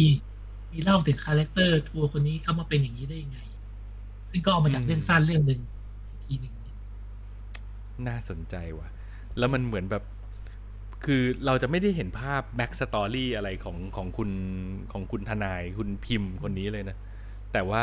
มันจะผ่าน dialogue การพูดถึงต่างๆ แล้วเรารู้สึกว่า เออสปินออฟเป็นอีกเรื่องได้เหมือนกันนะ อยากเห็นเหมือนกัน อืม อะ โอเค เดี๋ยวเราจะข้ามไปเรื่องอื่นแล้วพี่มงคลมีอะไรเพิ่มเติมเกี่ยวกับไมค์แฟนเกนอีกไหมจริงผมว่าเรื่องนี้มันเหมือน กลมกล่อมที่สุดแล้วในในเรื่องที่ผ่านมาคือมันดูง่ายสุดเนี่ยอืมfriendly นะมัน friendly เออมัน friendly แล้วก็ใช่แล้วก็โครงสร้างเรื่องมันไม่ซับซ้อนด้วย คือเราดูแล้วเราก็จะรู้ว่าแปดตอนเนี่ย ตอนหนึ่งปู แล้วเดี๋ยวอีกหกตอนเราจะเราเราจะรู้แล้วว่า เดี๋ยวมันจะมีตายคนละตอน เออใช่เออโครงสร้างมันชัดเจนมากว่าตอนเนี้ยเดี๋ยวอีนี่ตาย ตอนเนี้ยเดี๋ยวอีนี่ตาย แต่สุดท้ายแล้วไอ้ตอนที่แปดมันจะไปขมวดว่าทุกอย่างมันเกิดขึ้นเพราะอะไรอะไรอย่างเงี้ย ซึ่งโครงสร้างมันมันซิมเพิลมันง่าย ๆ ตามดูได้ แล้วก็วิธีเล่าการตายของแต่ละเรื่องมันก็ก็มีความหลากหลายมีสไตล์ที่แตกต่างกันไป ความสนุกอีกอย่างหนึ่งคือ เราจะคือเรารู้แหละว่าเดี๋ยวอีเนี่ยจะตายในตอนเนี้ย เรารู้แหละว่าเนี่ย พอขึ้นมาปุ๊บเราจะรู้แล้วว่าชะตามึงขาดแน่ แต่เราจะไม่รู้ว่า how ใช่ใช่เออ รู้แหละว่ามึงตายแน่แต่ how วะ เออ มันไปสนุกตรงนั้น อืมแนะนำครับโอเคมาเรื่องต่อไป นี่คือเรื่องที่ผมอยากดูมาก อันอันนี้เฮียเฮียรู้อะไรเกี่ยวกับมันมาบ้าง ผม รู้น้อยมาก รู้แค่ว่ามันมันเป็น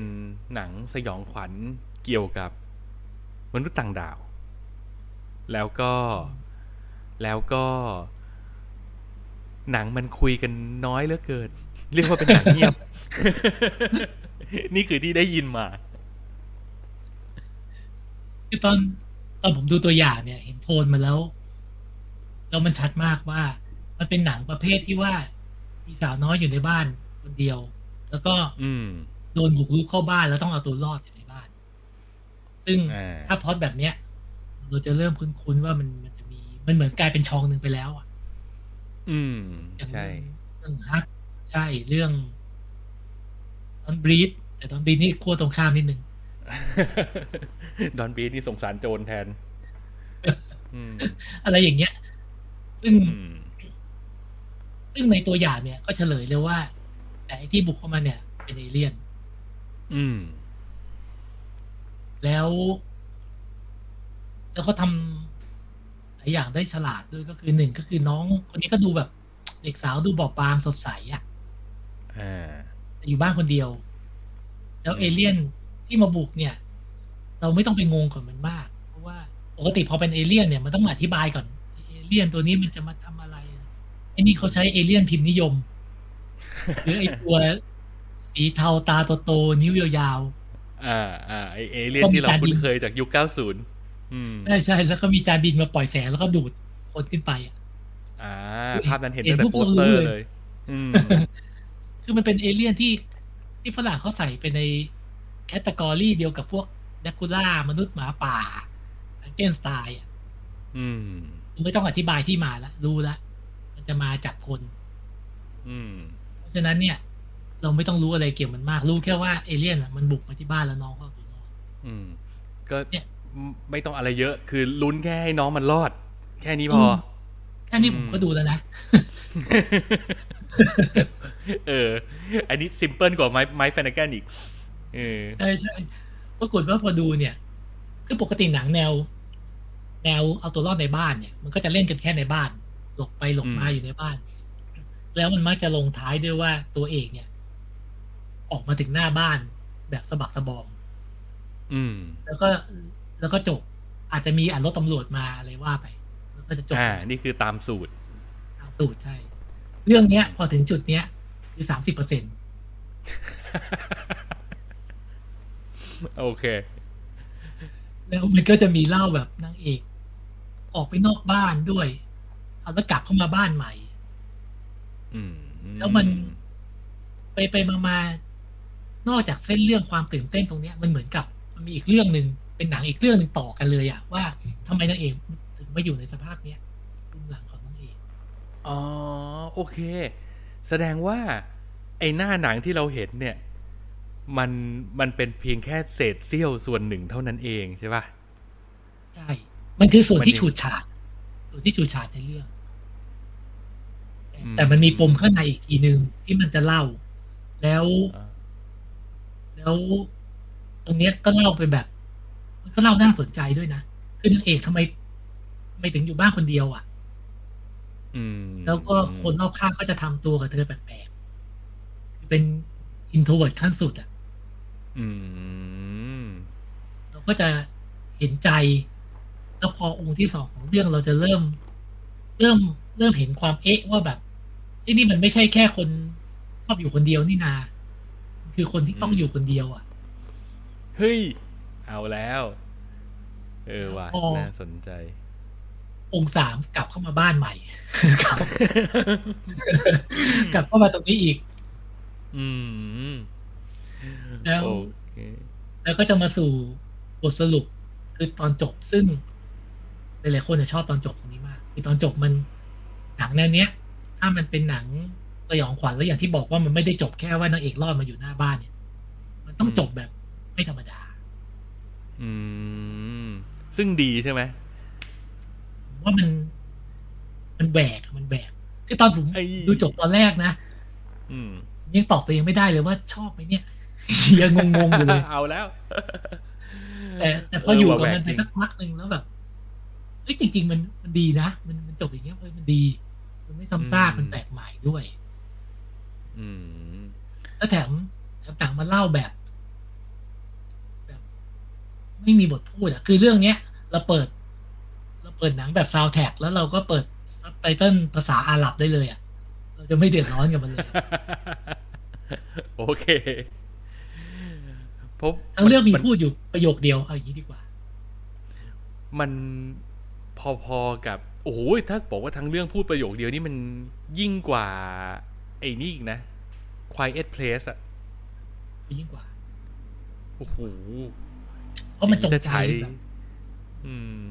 แล้วทั้งทั้งๆที่มันมีฉากที่แบบนางเอกเดินเข้าไปในเมืองต้องปฏิสัมพันธ์กับคนอื่นด้วยนะแต่ก็ไม่พูดกันผมก็ลุ้นอยู่จะพูดไหมก็ไม่พูด เออว่า น่าสนใจที่เป็นหนังของ introvert ชัดคือเขาจะต้องแบบ เออมันคงประหยัดค่าแปลซับประหยัดค่าแปลบทอะไรไปเยอะพอสมควรแหละๆเออหรือไม่ก็อีกอีกทางหนึ่งก็คือ น้องเขาจำบทไม่ได้ทางเล่นแบบนี้ เหมือนผมเอ๊ะผมเคยอำคุณชอนจีฮยอนในอืมในไอ้ไอ้นะซอมบี้เกาหลีสักภาคหนึ่งอะว่าทั้งเรื่องก็คือพูดประมาณเนี้ย พูดเหมือนแบบ A4 พับครึ่งแล้วก็เนี่ยออกกองได้ทุกวันละ ได้หลอกน้อยมากแต่เออแต่น้องเขาเล่นดีมากเลยนะ การแสดงออกเขาเนี่ยถึงหมดเลยคือดูแล้วเราเราเอาใจช่วยจริง ๆ อะ เพราะว่าเวลามันจำเป็นไงเพราะว่านี่คือเดอะแบกที่แท้ทรู เออ ใช่ใช่ใช่อืม และไอ้พวกลูกลุ้นลูกตื่นเต้น ระทึกขวัญเอาใจช่วยอะไรอย่างงี้ พี่มงคลคิดว่าไง จังหวะดีมากผมว่าจังหวะดีโอ้มากมันมันแบบมันมันมีจังหวะแบบ มันเกินจากหนังคนบุกเข้ามาในบ้านอะอืมมันมันเล่นจังหวะคล้ายๆหนังสยองขวัญแบบแบบผีหลอกอยู่ในบ้านเลย อ่าอัดโอเป็นเคมุมกล้องแบบจุบจับจุบจับ กลับมาอีกทีแบบปุ๊บโผล่มาตรงนี้อย่างเงี้ย อืมดีเลย ซึ่งไอไอเอเลี่ยนที่มาเนี่ย มันถ้าถ้าถ้า spoil ไม่ต้องตอบก็ได้นะครับ แต่ว่าความสามารถมันก็ มันมีอะไรพิเศษไหม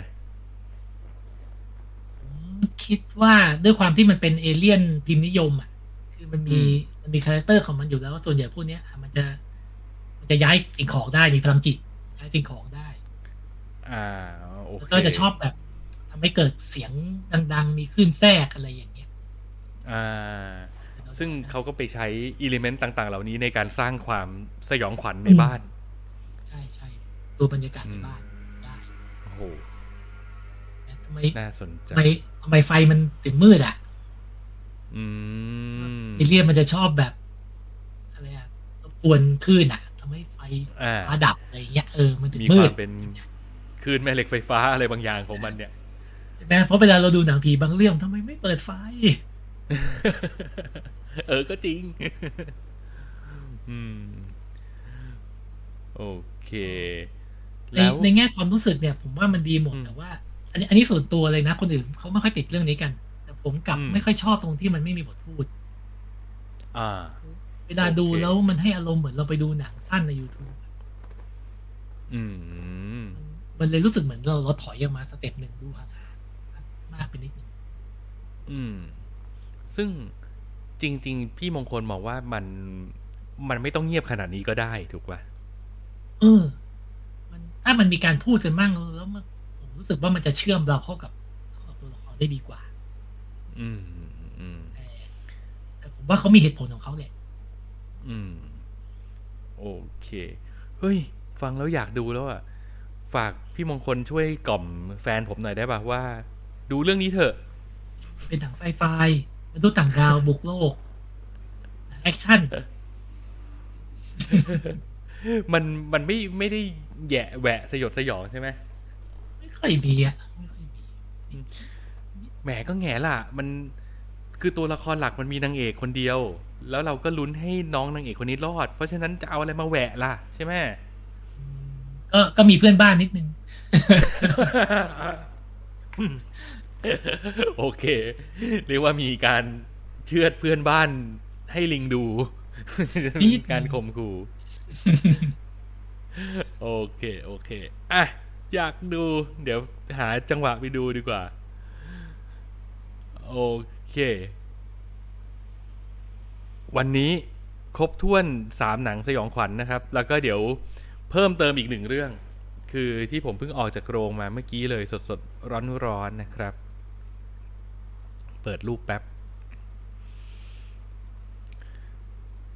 พี่มงคลตอนนี้ยังยังไม่มีเข้าโรงใช่ปะ่ะ ไอ้ Killers of the Flower Moon เนี่ยไม่แน่ใจเหมือนกันนะครับ ไม่ได้เช็คอืมผมคิดว่าผมไม่น่าจะรอด ถ้าไปดูในโรงเหนื่อยไม่เหไหวมือนกันสามชั่วโมงใช่แล้วกว่ากว่า แล้วลงที่นี่คือไม่มีซับๆอืมไม่ไม่ใช่ไม่มีซับไทยนะครับ ไม่มีซับ ไม่มีซับเลย ไม่มีซับเลย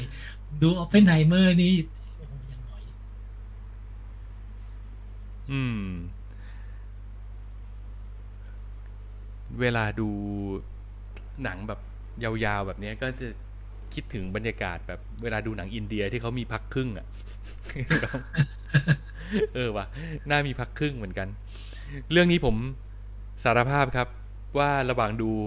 ผมวูบหลับไปสองที่ แต่แต่แต่อันนี้ยอมรับว่า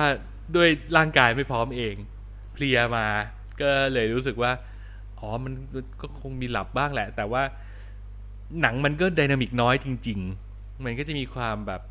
เดินเรื่องไปเรื่อยๆ ของมัน มันก็จะไม่ค่อยเร้าอารมณ์แบบกระฉึบกระฉับเท่าไหร่ แต่ไม่ได้แปลว่าหนังมันไม่ดีนะ คือถ้าถ้าเป็นคนคุ้นมือชอบงานของคุณมาตินสกอร์เซซี่อยู่แล้วเนี่ย ก็น่าจะเข้าใจได้แล้วล่ะว่า ทรงเขาประมาณนี้แหละ คือเขาก็จะเป็นแบบรุ่นใหญ่อะนะ เวลาเล่าเรื่องเขาก็จะมีลูกเก๋า มีความละเอียด มีความคราฟในงานของเขาอยู่แล้ว มันก็ถ้าเกิดชอบหยิบเล็กจับน้อยรายละเอียดอะไรต่าง ๆ ของเขา คุณก็จะสนุกไปกับเรื่องนี้ได้ได้ไปตลอดรอดทาง เออ ซึ่ง อย่างผมเองผมยอมรับว่าเพลียด้วยก็เลยมีวูบหลับไปบ้างนะครับ มาถึงเล่าเรื่องย่อกันก่อนดีกว่า หนังเรื่อง Killers of the Flower Moon เนี่ยมันย้อนกลับไปเหตุการณ์น่าจะปีแบบ 1920 อะไรแถวๆเนี้ยคือมันเป็นยุคที่อินเดียนแดงเผ่า เอออันนี้เป็นความรู้ใหม่ ปกติเราจะคิดแค่ว่า เฮ้ย คนอเมริกันเนี่ยมันมันคือไอ้พวกฝรั่งยุโรปเลยแหละ มันคือไอ้พวกอังกฤษเนี่ยแหละที่เข้าไปยึดครองพื้นที่ของชาว Native American ซึ่งเป็นอินเดียนแดง ไปยึดครองพื้นที่เขาแล้วก็ไปไปฆ่าเขาไปทำสงครามกับเขา แต่เรื่องนี้เนี่ยมันทำให้เราเห็นว่ามันมีอินเดียนอยู่เผ่าหนึ่งชื่อเผ่า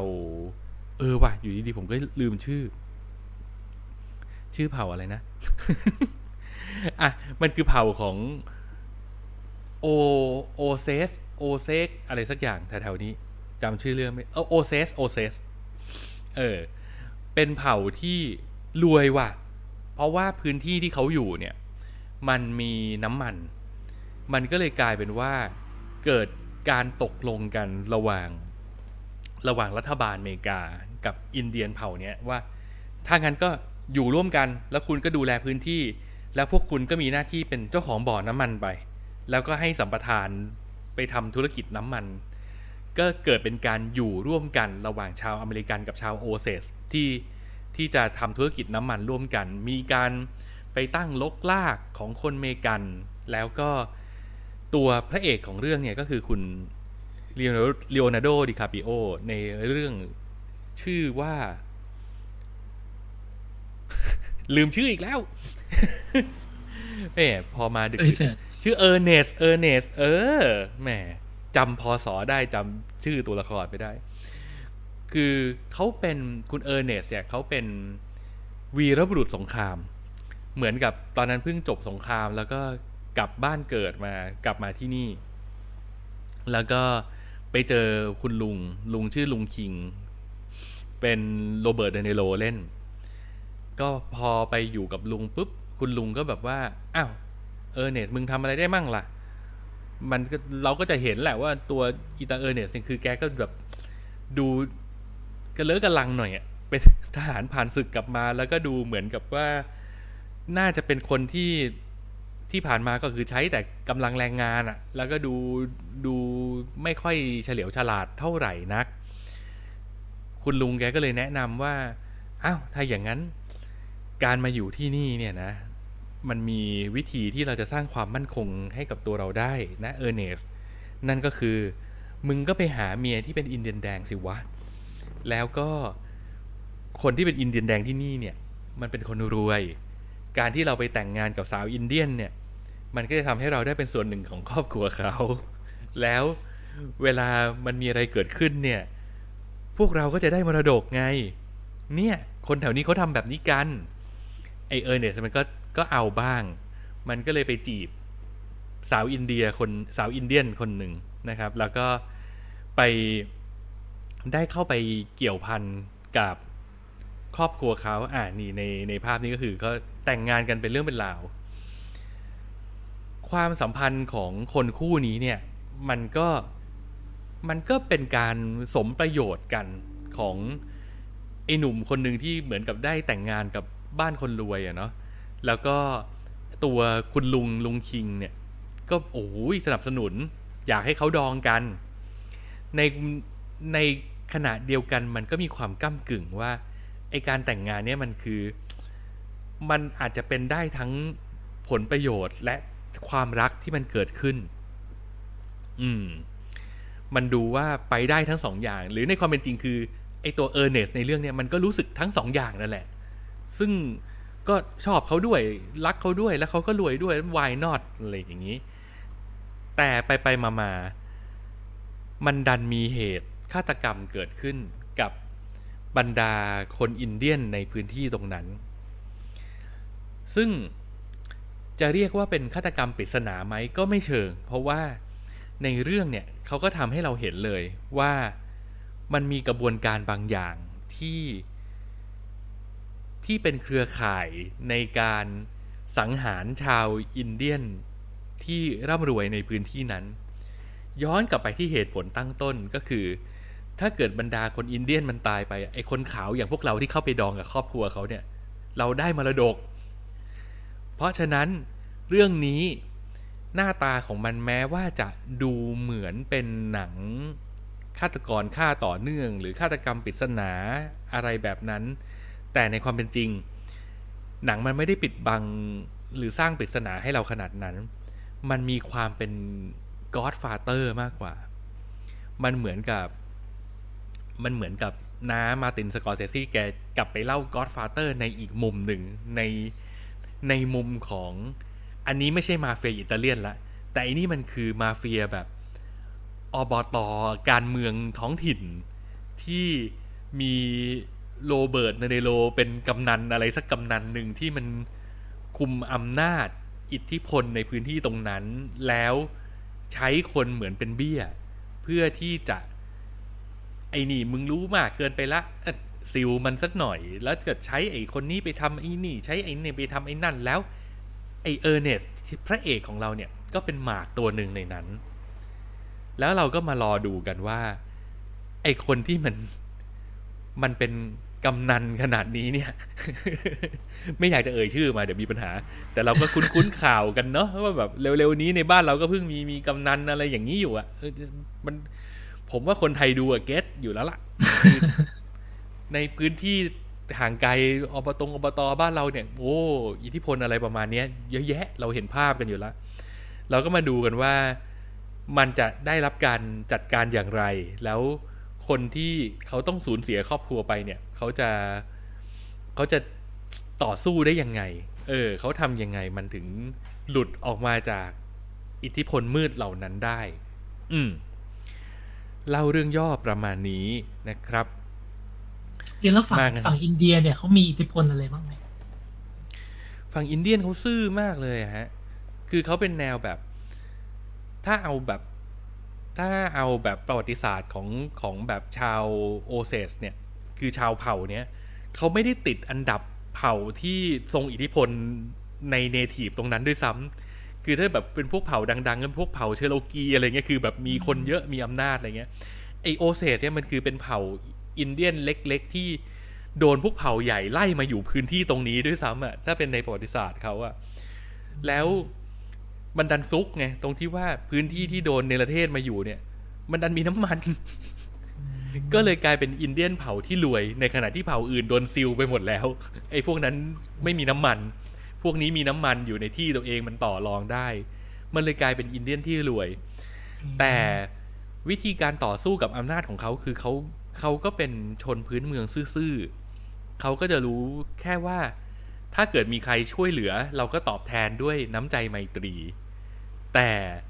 ไอ้น้ำใจไมตรีที่มันมาเนี่ยบางทีมันก็เป็นพิษลึกๆ โดยที่เขาเองเขาก็แบบไม่ได้รู้เท่าทัน หรือไม่ทันระวังตัว มาโอ้ยเหมือนเมืองไทยเลยพี่มงคล มาในรูปแบบของการแบบ เดี๋ยวกำนันตัดถนนให้อะไรอย่างเงี้ยหรือแบบเดี๋ยวสร้างโรงเรียนให้อะเออมันมาในรูปแบบของระบบอุปถัมภ์มาซึมซึมๆ มาในรูปแบบของอะเจ้าหน้าที่บ้านเมืองนายอำเภอคนนี้ได้รับการผลักดันจากคนนี้นะ อะไรอย่างเงี้ย เออ มันมันมาล่องนี้เลย ตัวตัวหัวหน้าเผ่า ไม่แน่ใจว่าเป็นหัวหน้าหรือเปล่า เพราะว่าเพราะว่าในในเรื่องเนี่ยเขาไม่ได้มีสภาพความเป็นชนเผ่าเหลืออยู่ละเขาเป็นคนรวยแล้วอะ่ะเขาเป็น เขาเป็นเจ้าของธุรกิจที่สัมปทานบ่อน้ำมันอะเพราะฉะนั้นเขาก็จะมีความเป็นเสียแหละ แต่ว่า แต่ว่าตัวเขาก็ยังมีความเป็นแบบ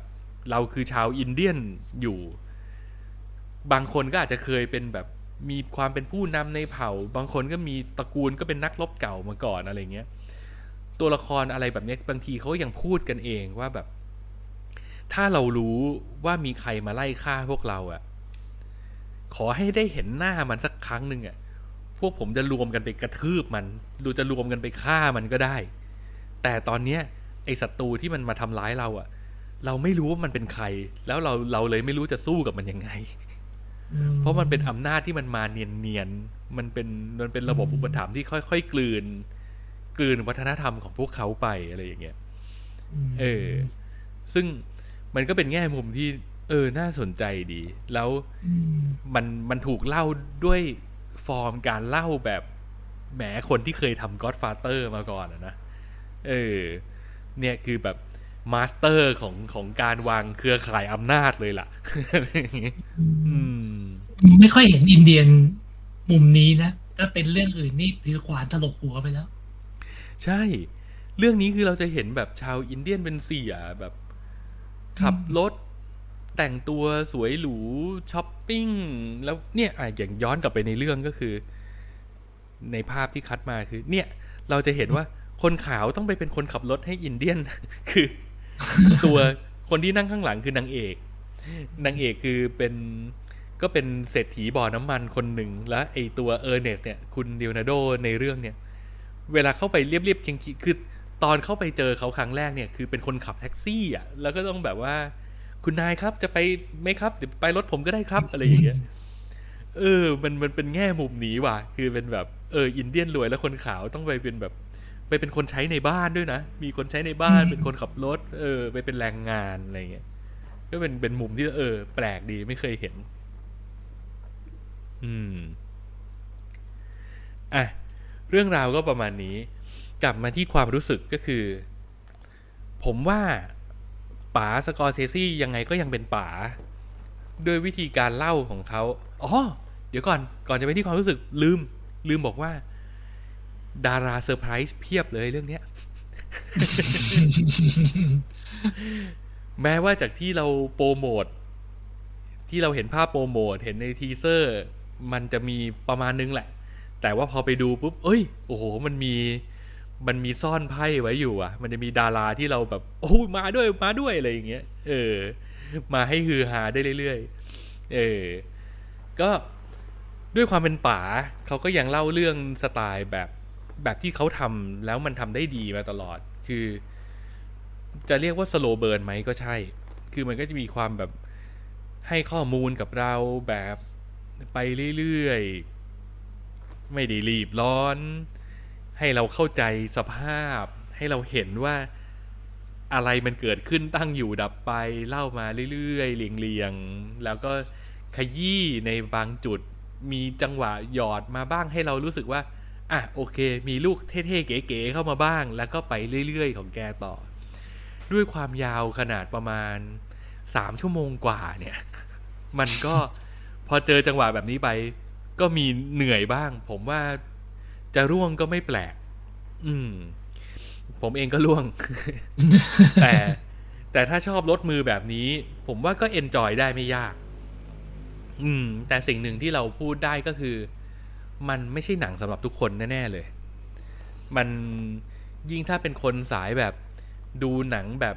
ปัจจุบันนะดูหนังที่มัน dynamic สูงๆ หนังฮอลลีวูดยุคใหม่แล้วเนี่ย โดยเฉพาะ superhero culture ที่มันทำกันมาเนี่ย มาดูเรื่องนี้ผมว่าไม่รอดแน่ เรื่องนี้มันจะมีความแบบความเก๋าของของป๋าแก เออ ถ้าถ้าจะสนใจอยากดูเรื่องนี้ ก็น่าจะมาในฐานะของการที่แบบ อะ มาดูกันว่า filmmaker แบบ filmmaker จริง ๆอะที่เป็นเบอร์ใหญ่เบอร์เก๋าของรุ่นนั้นที่เหลือไม่กี่คนแล้วนั่นที่ยังทำงานอยู่อะ อะ เนี่ยเขาทำงานกันแบบนี้อะไรเงี้ย มาดูมาดูเพื่อบูชาครู มาดูเพื่อศึกษา มาดูความเป็นความเป็นหนังครูบาอาจารย์อะไรเงี้ยอะถ้าอย่างนั้นผมว่าโอ้แนะนำเพราะว่าเรื่องนี้ก็ก็เจ๋ง แล้วก็เห็นการออกของเยอะ แล้วอีกอย่างหนึ่งที่ผมว่าเป็นทีเด็ดคือการแสดง ก็ยังเป็นการแสดงที่ยอดเยี่ยม ทั้งโรเบิร์ตเดเนโลทั้งดิคาปิโอแล้วก็คุณน้องนางเอก ขออภัยไม่ทราบชื่อจริง แต่ในเรื่องชื่อมอลลี่ เล่นดีตัวละครหลักๆ เล่นดีกันหมด จะมีติดนิดเดียวก็คือคุณลีโอเนี่ยแหละ เล่นเรื่องนี้คือ คือด้วยความที่แกเรื่องนี้คือเล่นดีนะ ไม่ใช่ไม่ดี แต่ว่าเวลาแกคว่ำปากตลอดแล้วผมจะนึกถึงเต๋าสมชาย ไปทางนั้นได้ยังไง ขอโทษพี่เต๋าขอโทษไว้ก่อน แต่ว่าจริง ๆ ถ้าเกิดใครดูเรื่องนี้เนี่ยอะมามาคอมเมนต์กันเลยก็ได้เวลาลงคลิปย้อนหลังเลโอนาร์โดดิคาปิโอคว่ำปากแทบจะทั้งเรื่อง แล้วเวลาแกคว่ำปากปุ๊บเนี่ย ผมเห็นหน้าเป็นเต๋าสมชายตลอดเลยอะ่ะเออ รู้สึกเหมือนดูดูเต๋าสมชายเล่นเล่นหนัง เออ ซึ่ง เออ มันก็แปลกๆดีแต่ แต่ใจเรามันวอกแวกไง เราก็จะมีแอบขำบ้างแบบเอ้ยเชี่ยพี่เต๋านี่หว่าอะไรเงี้ย อืม แต่ดีแต่ดี การแสดงยอดเยี่ยมเรื่องนี้ดีมาก โดยเฉพาะ เนี่ยแหละ พอพอเราได้เห็นมิติของตัวตัวพระเอกที่มันไม่ใช่พระเอกเลยอะ่ะไอเออร์เนสในเรื่องเนี่ย มันมันเป็นพระเอกที่แบบ มันเป็นแกนนำมันเป็นแกนกลางของการเล่าเรื่องก็จริง แต่ว่ามันไม่มีความเป็นพระเอกในในตัวมันเลยอะไรเงี้ย ซึ่งมันก็มันก็ให้ ให้มิติของการแสดงที่ดูดูน่าสนใจแล้วก็ดูลึกมาก อืม ก็ประมาณนี้ฮะ สวยงามน่าติดตาม ถึงกับต้องไปเสิร์ชภาพเต่าสมชายดู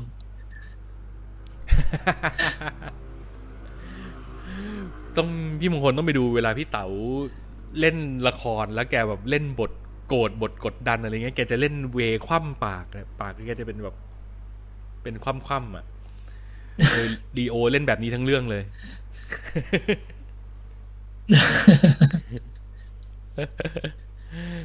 อะประมาณนี้ประแล้วมาณนี้ แล้วอย่างอย่าง อย่างบทพูด เวลาเขาพูดกันยาวๆเนี่ย มันมีการพูดแบบที่มันกดดัน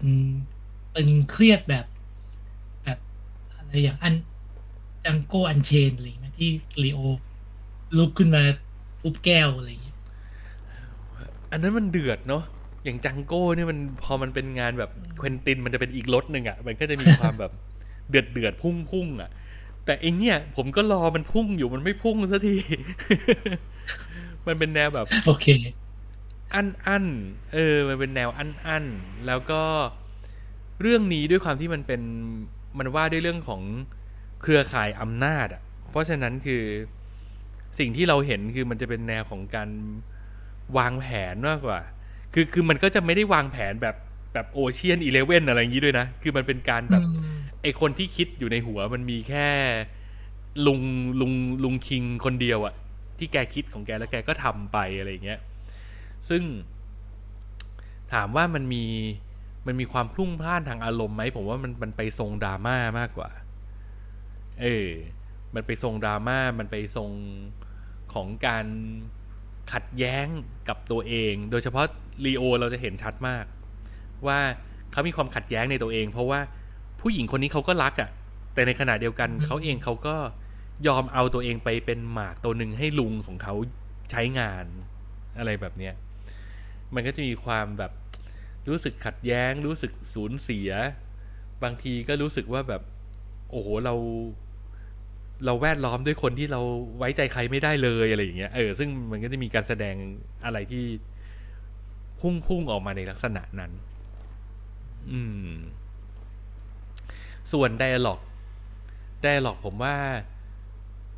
ความน่าสนใจมันไปอยู่กับเดเนโรด้วยวิธีการพูดการจาของเขา หรือการหวานล้อมผู้คนของเขาอะไรเงี้ย คือ dialog มันไม่ได้แบบ มันไม่ได้คมคายไม่ได้เป็นแบบพูดแล้วฮุกอะไรขนาดนั้นนะ แต่เราจะรู้สึกได้จากการที่เขาพูดอะไรแล้วมันมี เรียกว่าเขาไม่ได้พูดสิ่งที่ตัวเองคิดแล้วกัน เออ เราอาจจะรู้อยู่ว่าตัวละครตัวเนี้ย เป้าประสงค์ของมันคืออะไร แต่ด้วยวิธีการพูดของมันอะ มันจะทำให้เรารู้สึกว่า โอ้ยคำพูดมึงมึงดูเหมือน เป็นผู้ใหญ่ใจดีอะ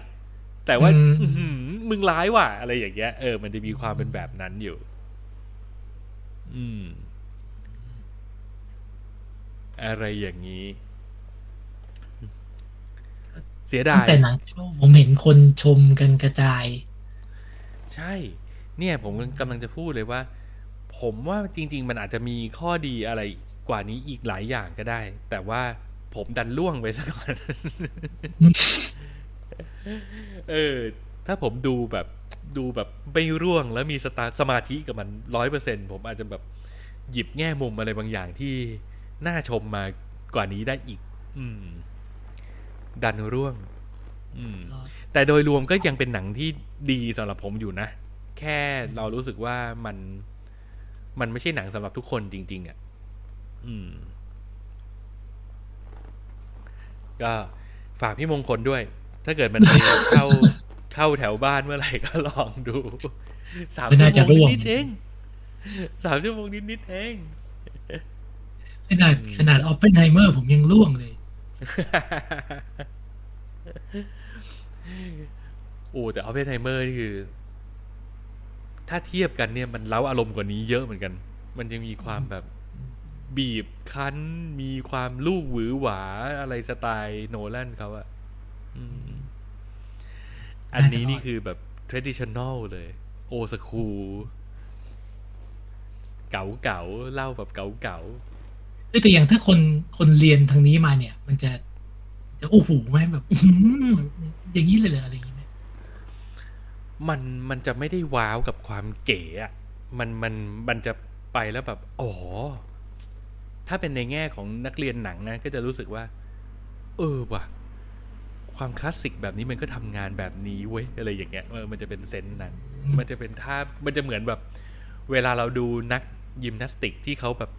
ก็ไม่ได้ทำท่าแปลกอะไรหรอก แต่ว่าเขาเขาทำท่ายากแล้วเขาลงสวยแล้วเรารู้สึกว่า เออว่ะ จริง ๆ แค่นี้มันก็อยู่นี่หว่าอะไรอย่างเงี้ย เราเราจะเห็นดิเรกชันแบบตั้งกล้องนิ่ง ๆ เวลาเคลื่อนกล้องแต่ละทีมีความหมายอะไรอย่างเงี้ยคือคือมันจะเป็นวิธีการทำงานแบบโอสคูเลยอะซีเนมาติกแบบ เออ นี่สินะซีนิมาอะไรอย่างเงี้ยเอออืมแบบไม่ใช่สวนสนุกใช่ เออ เหมือนป๋าแกจะทำให้ดูอะว่าแบบ นี่หนังมันแบบนี้ หนังมันอย่างนี้อะไรอย่างนี้เคลื่อนกล้องให้มันเล่าเรื่อง เออ ไม่ใช่แบบเคลื่อนไปเรื่อยอะไรเงี้ยอืมแกจะเป็นแบบนี้ อืม ซึ่งมันก็ดีในในแบบของมัน ผมว่านักเรียนหนังตอบคำถามพี่มงคล นักเรียนหนังหนังมาดูก็คงได้ เนี่ยแหละ ได้มุมครูบาอาจารย์เนี่ยแหละ ว่าแบบ ว่าเออว่ะนี่คือเคสตัดดี้ว่าแบบ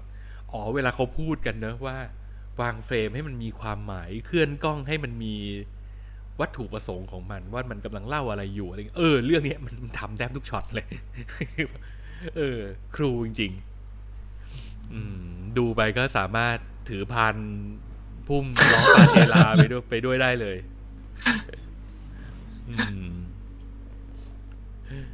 โอเค อะ ประมาณนี้ ถ้าเกิดมีใครไปดูแล้ว อยากจะมาเพิ่มเติมอะไรก็มาคอมเมนต์บอกกันได้นะครับ เผื่อผมตกหล่นอะไรไปช่วงที่ผมวูบหลับไปนะ โอเค อะ วันนี้ สี่เรื่องรวดพี่มงคลมีอะไรอยากจะเพิ่มเติมไหมมีตกหล่นเปล่าโอ้ก็ครบครบแล้วล่ะครับ อืม ว่าอย่างวันอย่างอูเชอร์นี่เราก็เรื่องเดียวแต่เราพูดไปอีกสี่เรื่อง ใช่เรามีแถมติดปลายนวมไปนิดหน่อย เพราะว่าเรารักไมค์แฟนเกนอยากเชียร์ให้ทุกคนไปดู แล้วก็เอาจริงๆเนี่ยผมว่ามันเหมือนแบบเป็นหนึ่งในคนที่เราตามผลงานเขาไปโดยอัตโนมัติอะเนอะ คือพอชอบอืมไอ้ไอ้ Haunting of the Hill House ไปแล้วเนี่ย ไอ้ที่เหลือปุ๊บมันก็จะแบบว่าอื้อหือเหมือนเราแบบ เหมือนเรางับเหยื่อเขาไปเต็มๆอะอืมมันจะมีแค่ไอ้ Bly Manor นี่แหละที่ผมยังไม่ได้ดู ผมว่าเดี๋ยวถ้ามีโอกาสเดี๋ยวจะตามเก็บซะหน่อยจำบาได้ยไมเนอร์ผว่า Bly Manor ผมชอบ เออจำได้ว่า ตอนที่ Bly Manor มันออกมา มันมี คอมเมนต์ประมาณว่า นี่มันหนังรักนี่หว่าอะไรอย่างเงี้ยอืมผมก็เลยรู้สึกว่า อะช่วงนั้นอาจจะยังพักไว้ก่อนแล้วกัน เออ ตอนนั้นแบบว่าไปดูอะไรอย่างอื่น แล้วพอพอมันมีความเป็นหนังรักแล้วก็รู้สึกว่าอื้อถอยตัวเองออกมานิดนึงอะไรเงี้ยถ้าถ้ามันรักอย่างเดียวผมก็คงไม่ชอบนะอันนี้มันอ่าเป็นเออมันมีผีด้วยไงแล้วมันใส่ด้วยกันพอดีอะโอเค ได้ เดี๋ยวผมไปลองดู เดี๋ยวผมไปลองดู เดี๋ยวได้ตามเก็บว่าให้ครบไงมาบอกเออ ให้ครบคอลเลกชันโอเค อะ ถ้าอย่างนั้นวันนี้เราก็ครบถ้วนกระบวนความนี่หนึ่งชั่วโมงครึ่ง โดยประมาณสมควรแก่เวลา วันนี้ก็ขอบคุณพี่มงคลมากที่มาช่วยเป็น super sub ตัวเติมเกมรุกของเรา ขอบคุณครับสนุกมา ขอบคุณมาก ๆ เดี๋ยววันหลังจะชวนอีกนะครับ แล้วก็ขอบคุณคุณผู้ชมผู้ฟังทุกท่านที่ติดตามฟังกันมาถึงตรงนี้นะครับ ก่อนจากกันไปอย่าลืมกดไลค์กดแชร์กด Subscribe กันไว้ในทุกช่องทางที่คุณถนัด แล้วก็ไปกดไลค์ที่เพจ Facebook ของ Minority ไว้ด้วยนะครับ ย้ำกันอีกทีตอนนี้รายการเราก็จะมีทยอยตัดเป็นคลิปช็อตมีเป็นสกู๊ปสั้น ๆ อะไรพวกนี้เล็ก ๆ น้อย ๆ ก็อยู่ใน YouTube ช่อง Wonder Drama ถ้าสะดวกก็ฝากไปกด Subscribe กันด้วย แล้วก็ ไปถล่มไลค์พวกคลิป Shorts พวกนี้หน่อย อยากให้อัลกอริทึมมันรู้จักเราสักทีนะครับ มาเยอะมันผมกดไลค์ไม่ทันเลยเนี่ยโอ้โหทีทีรัวๆเป็นซะอย่างนี้แหละ เลยไปร่วงในโรงหนังเนี่ยดึกๆไม่ทำอะไรก็นั่งตัดคลิป Shorts อยู่เนี่ย โอเค อะ วันนี้ขอบคุณมาก ๆ ขอบคุณพี่มงคลอีกที ขอจากกันไปแต่เพียงเท่านี้ สวัสดีครับ สวัสดีครับ peace out 拜拜。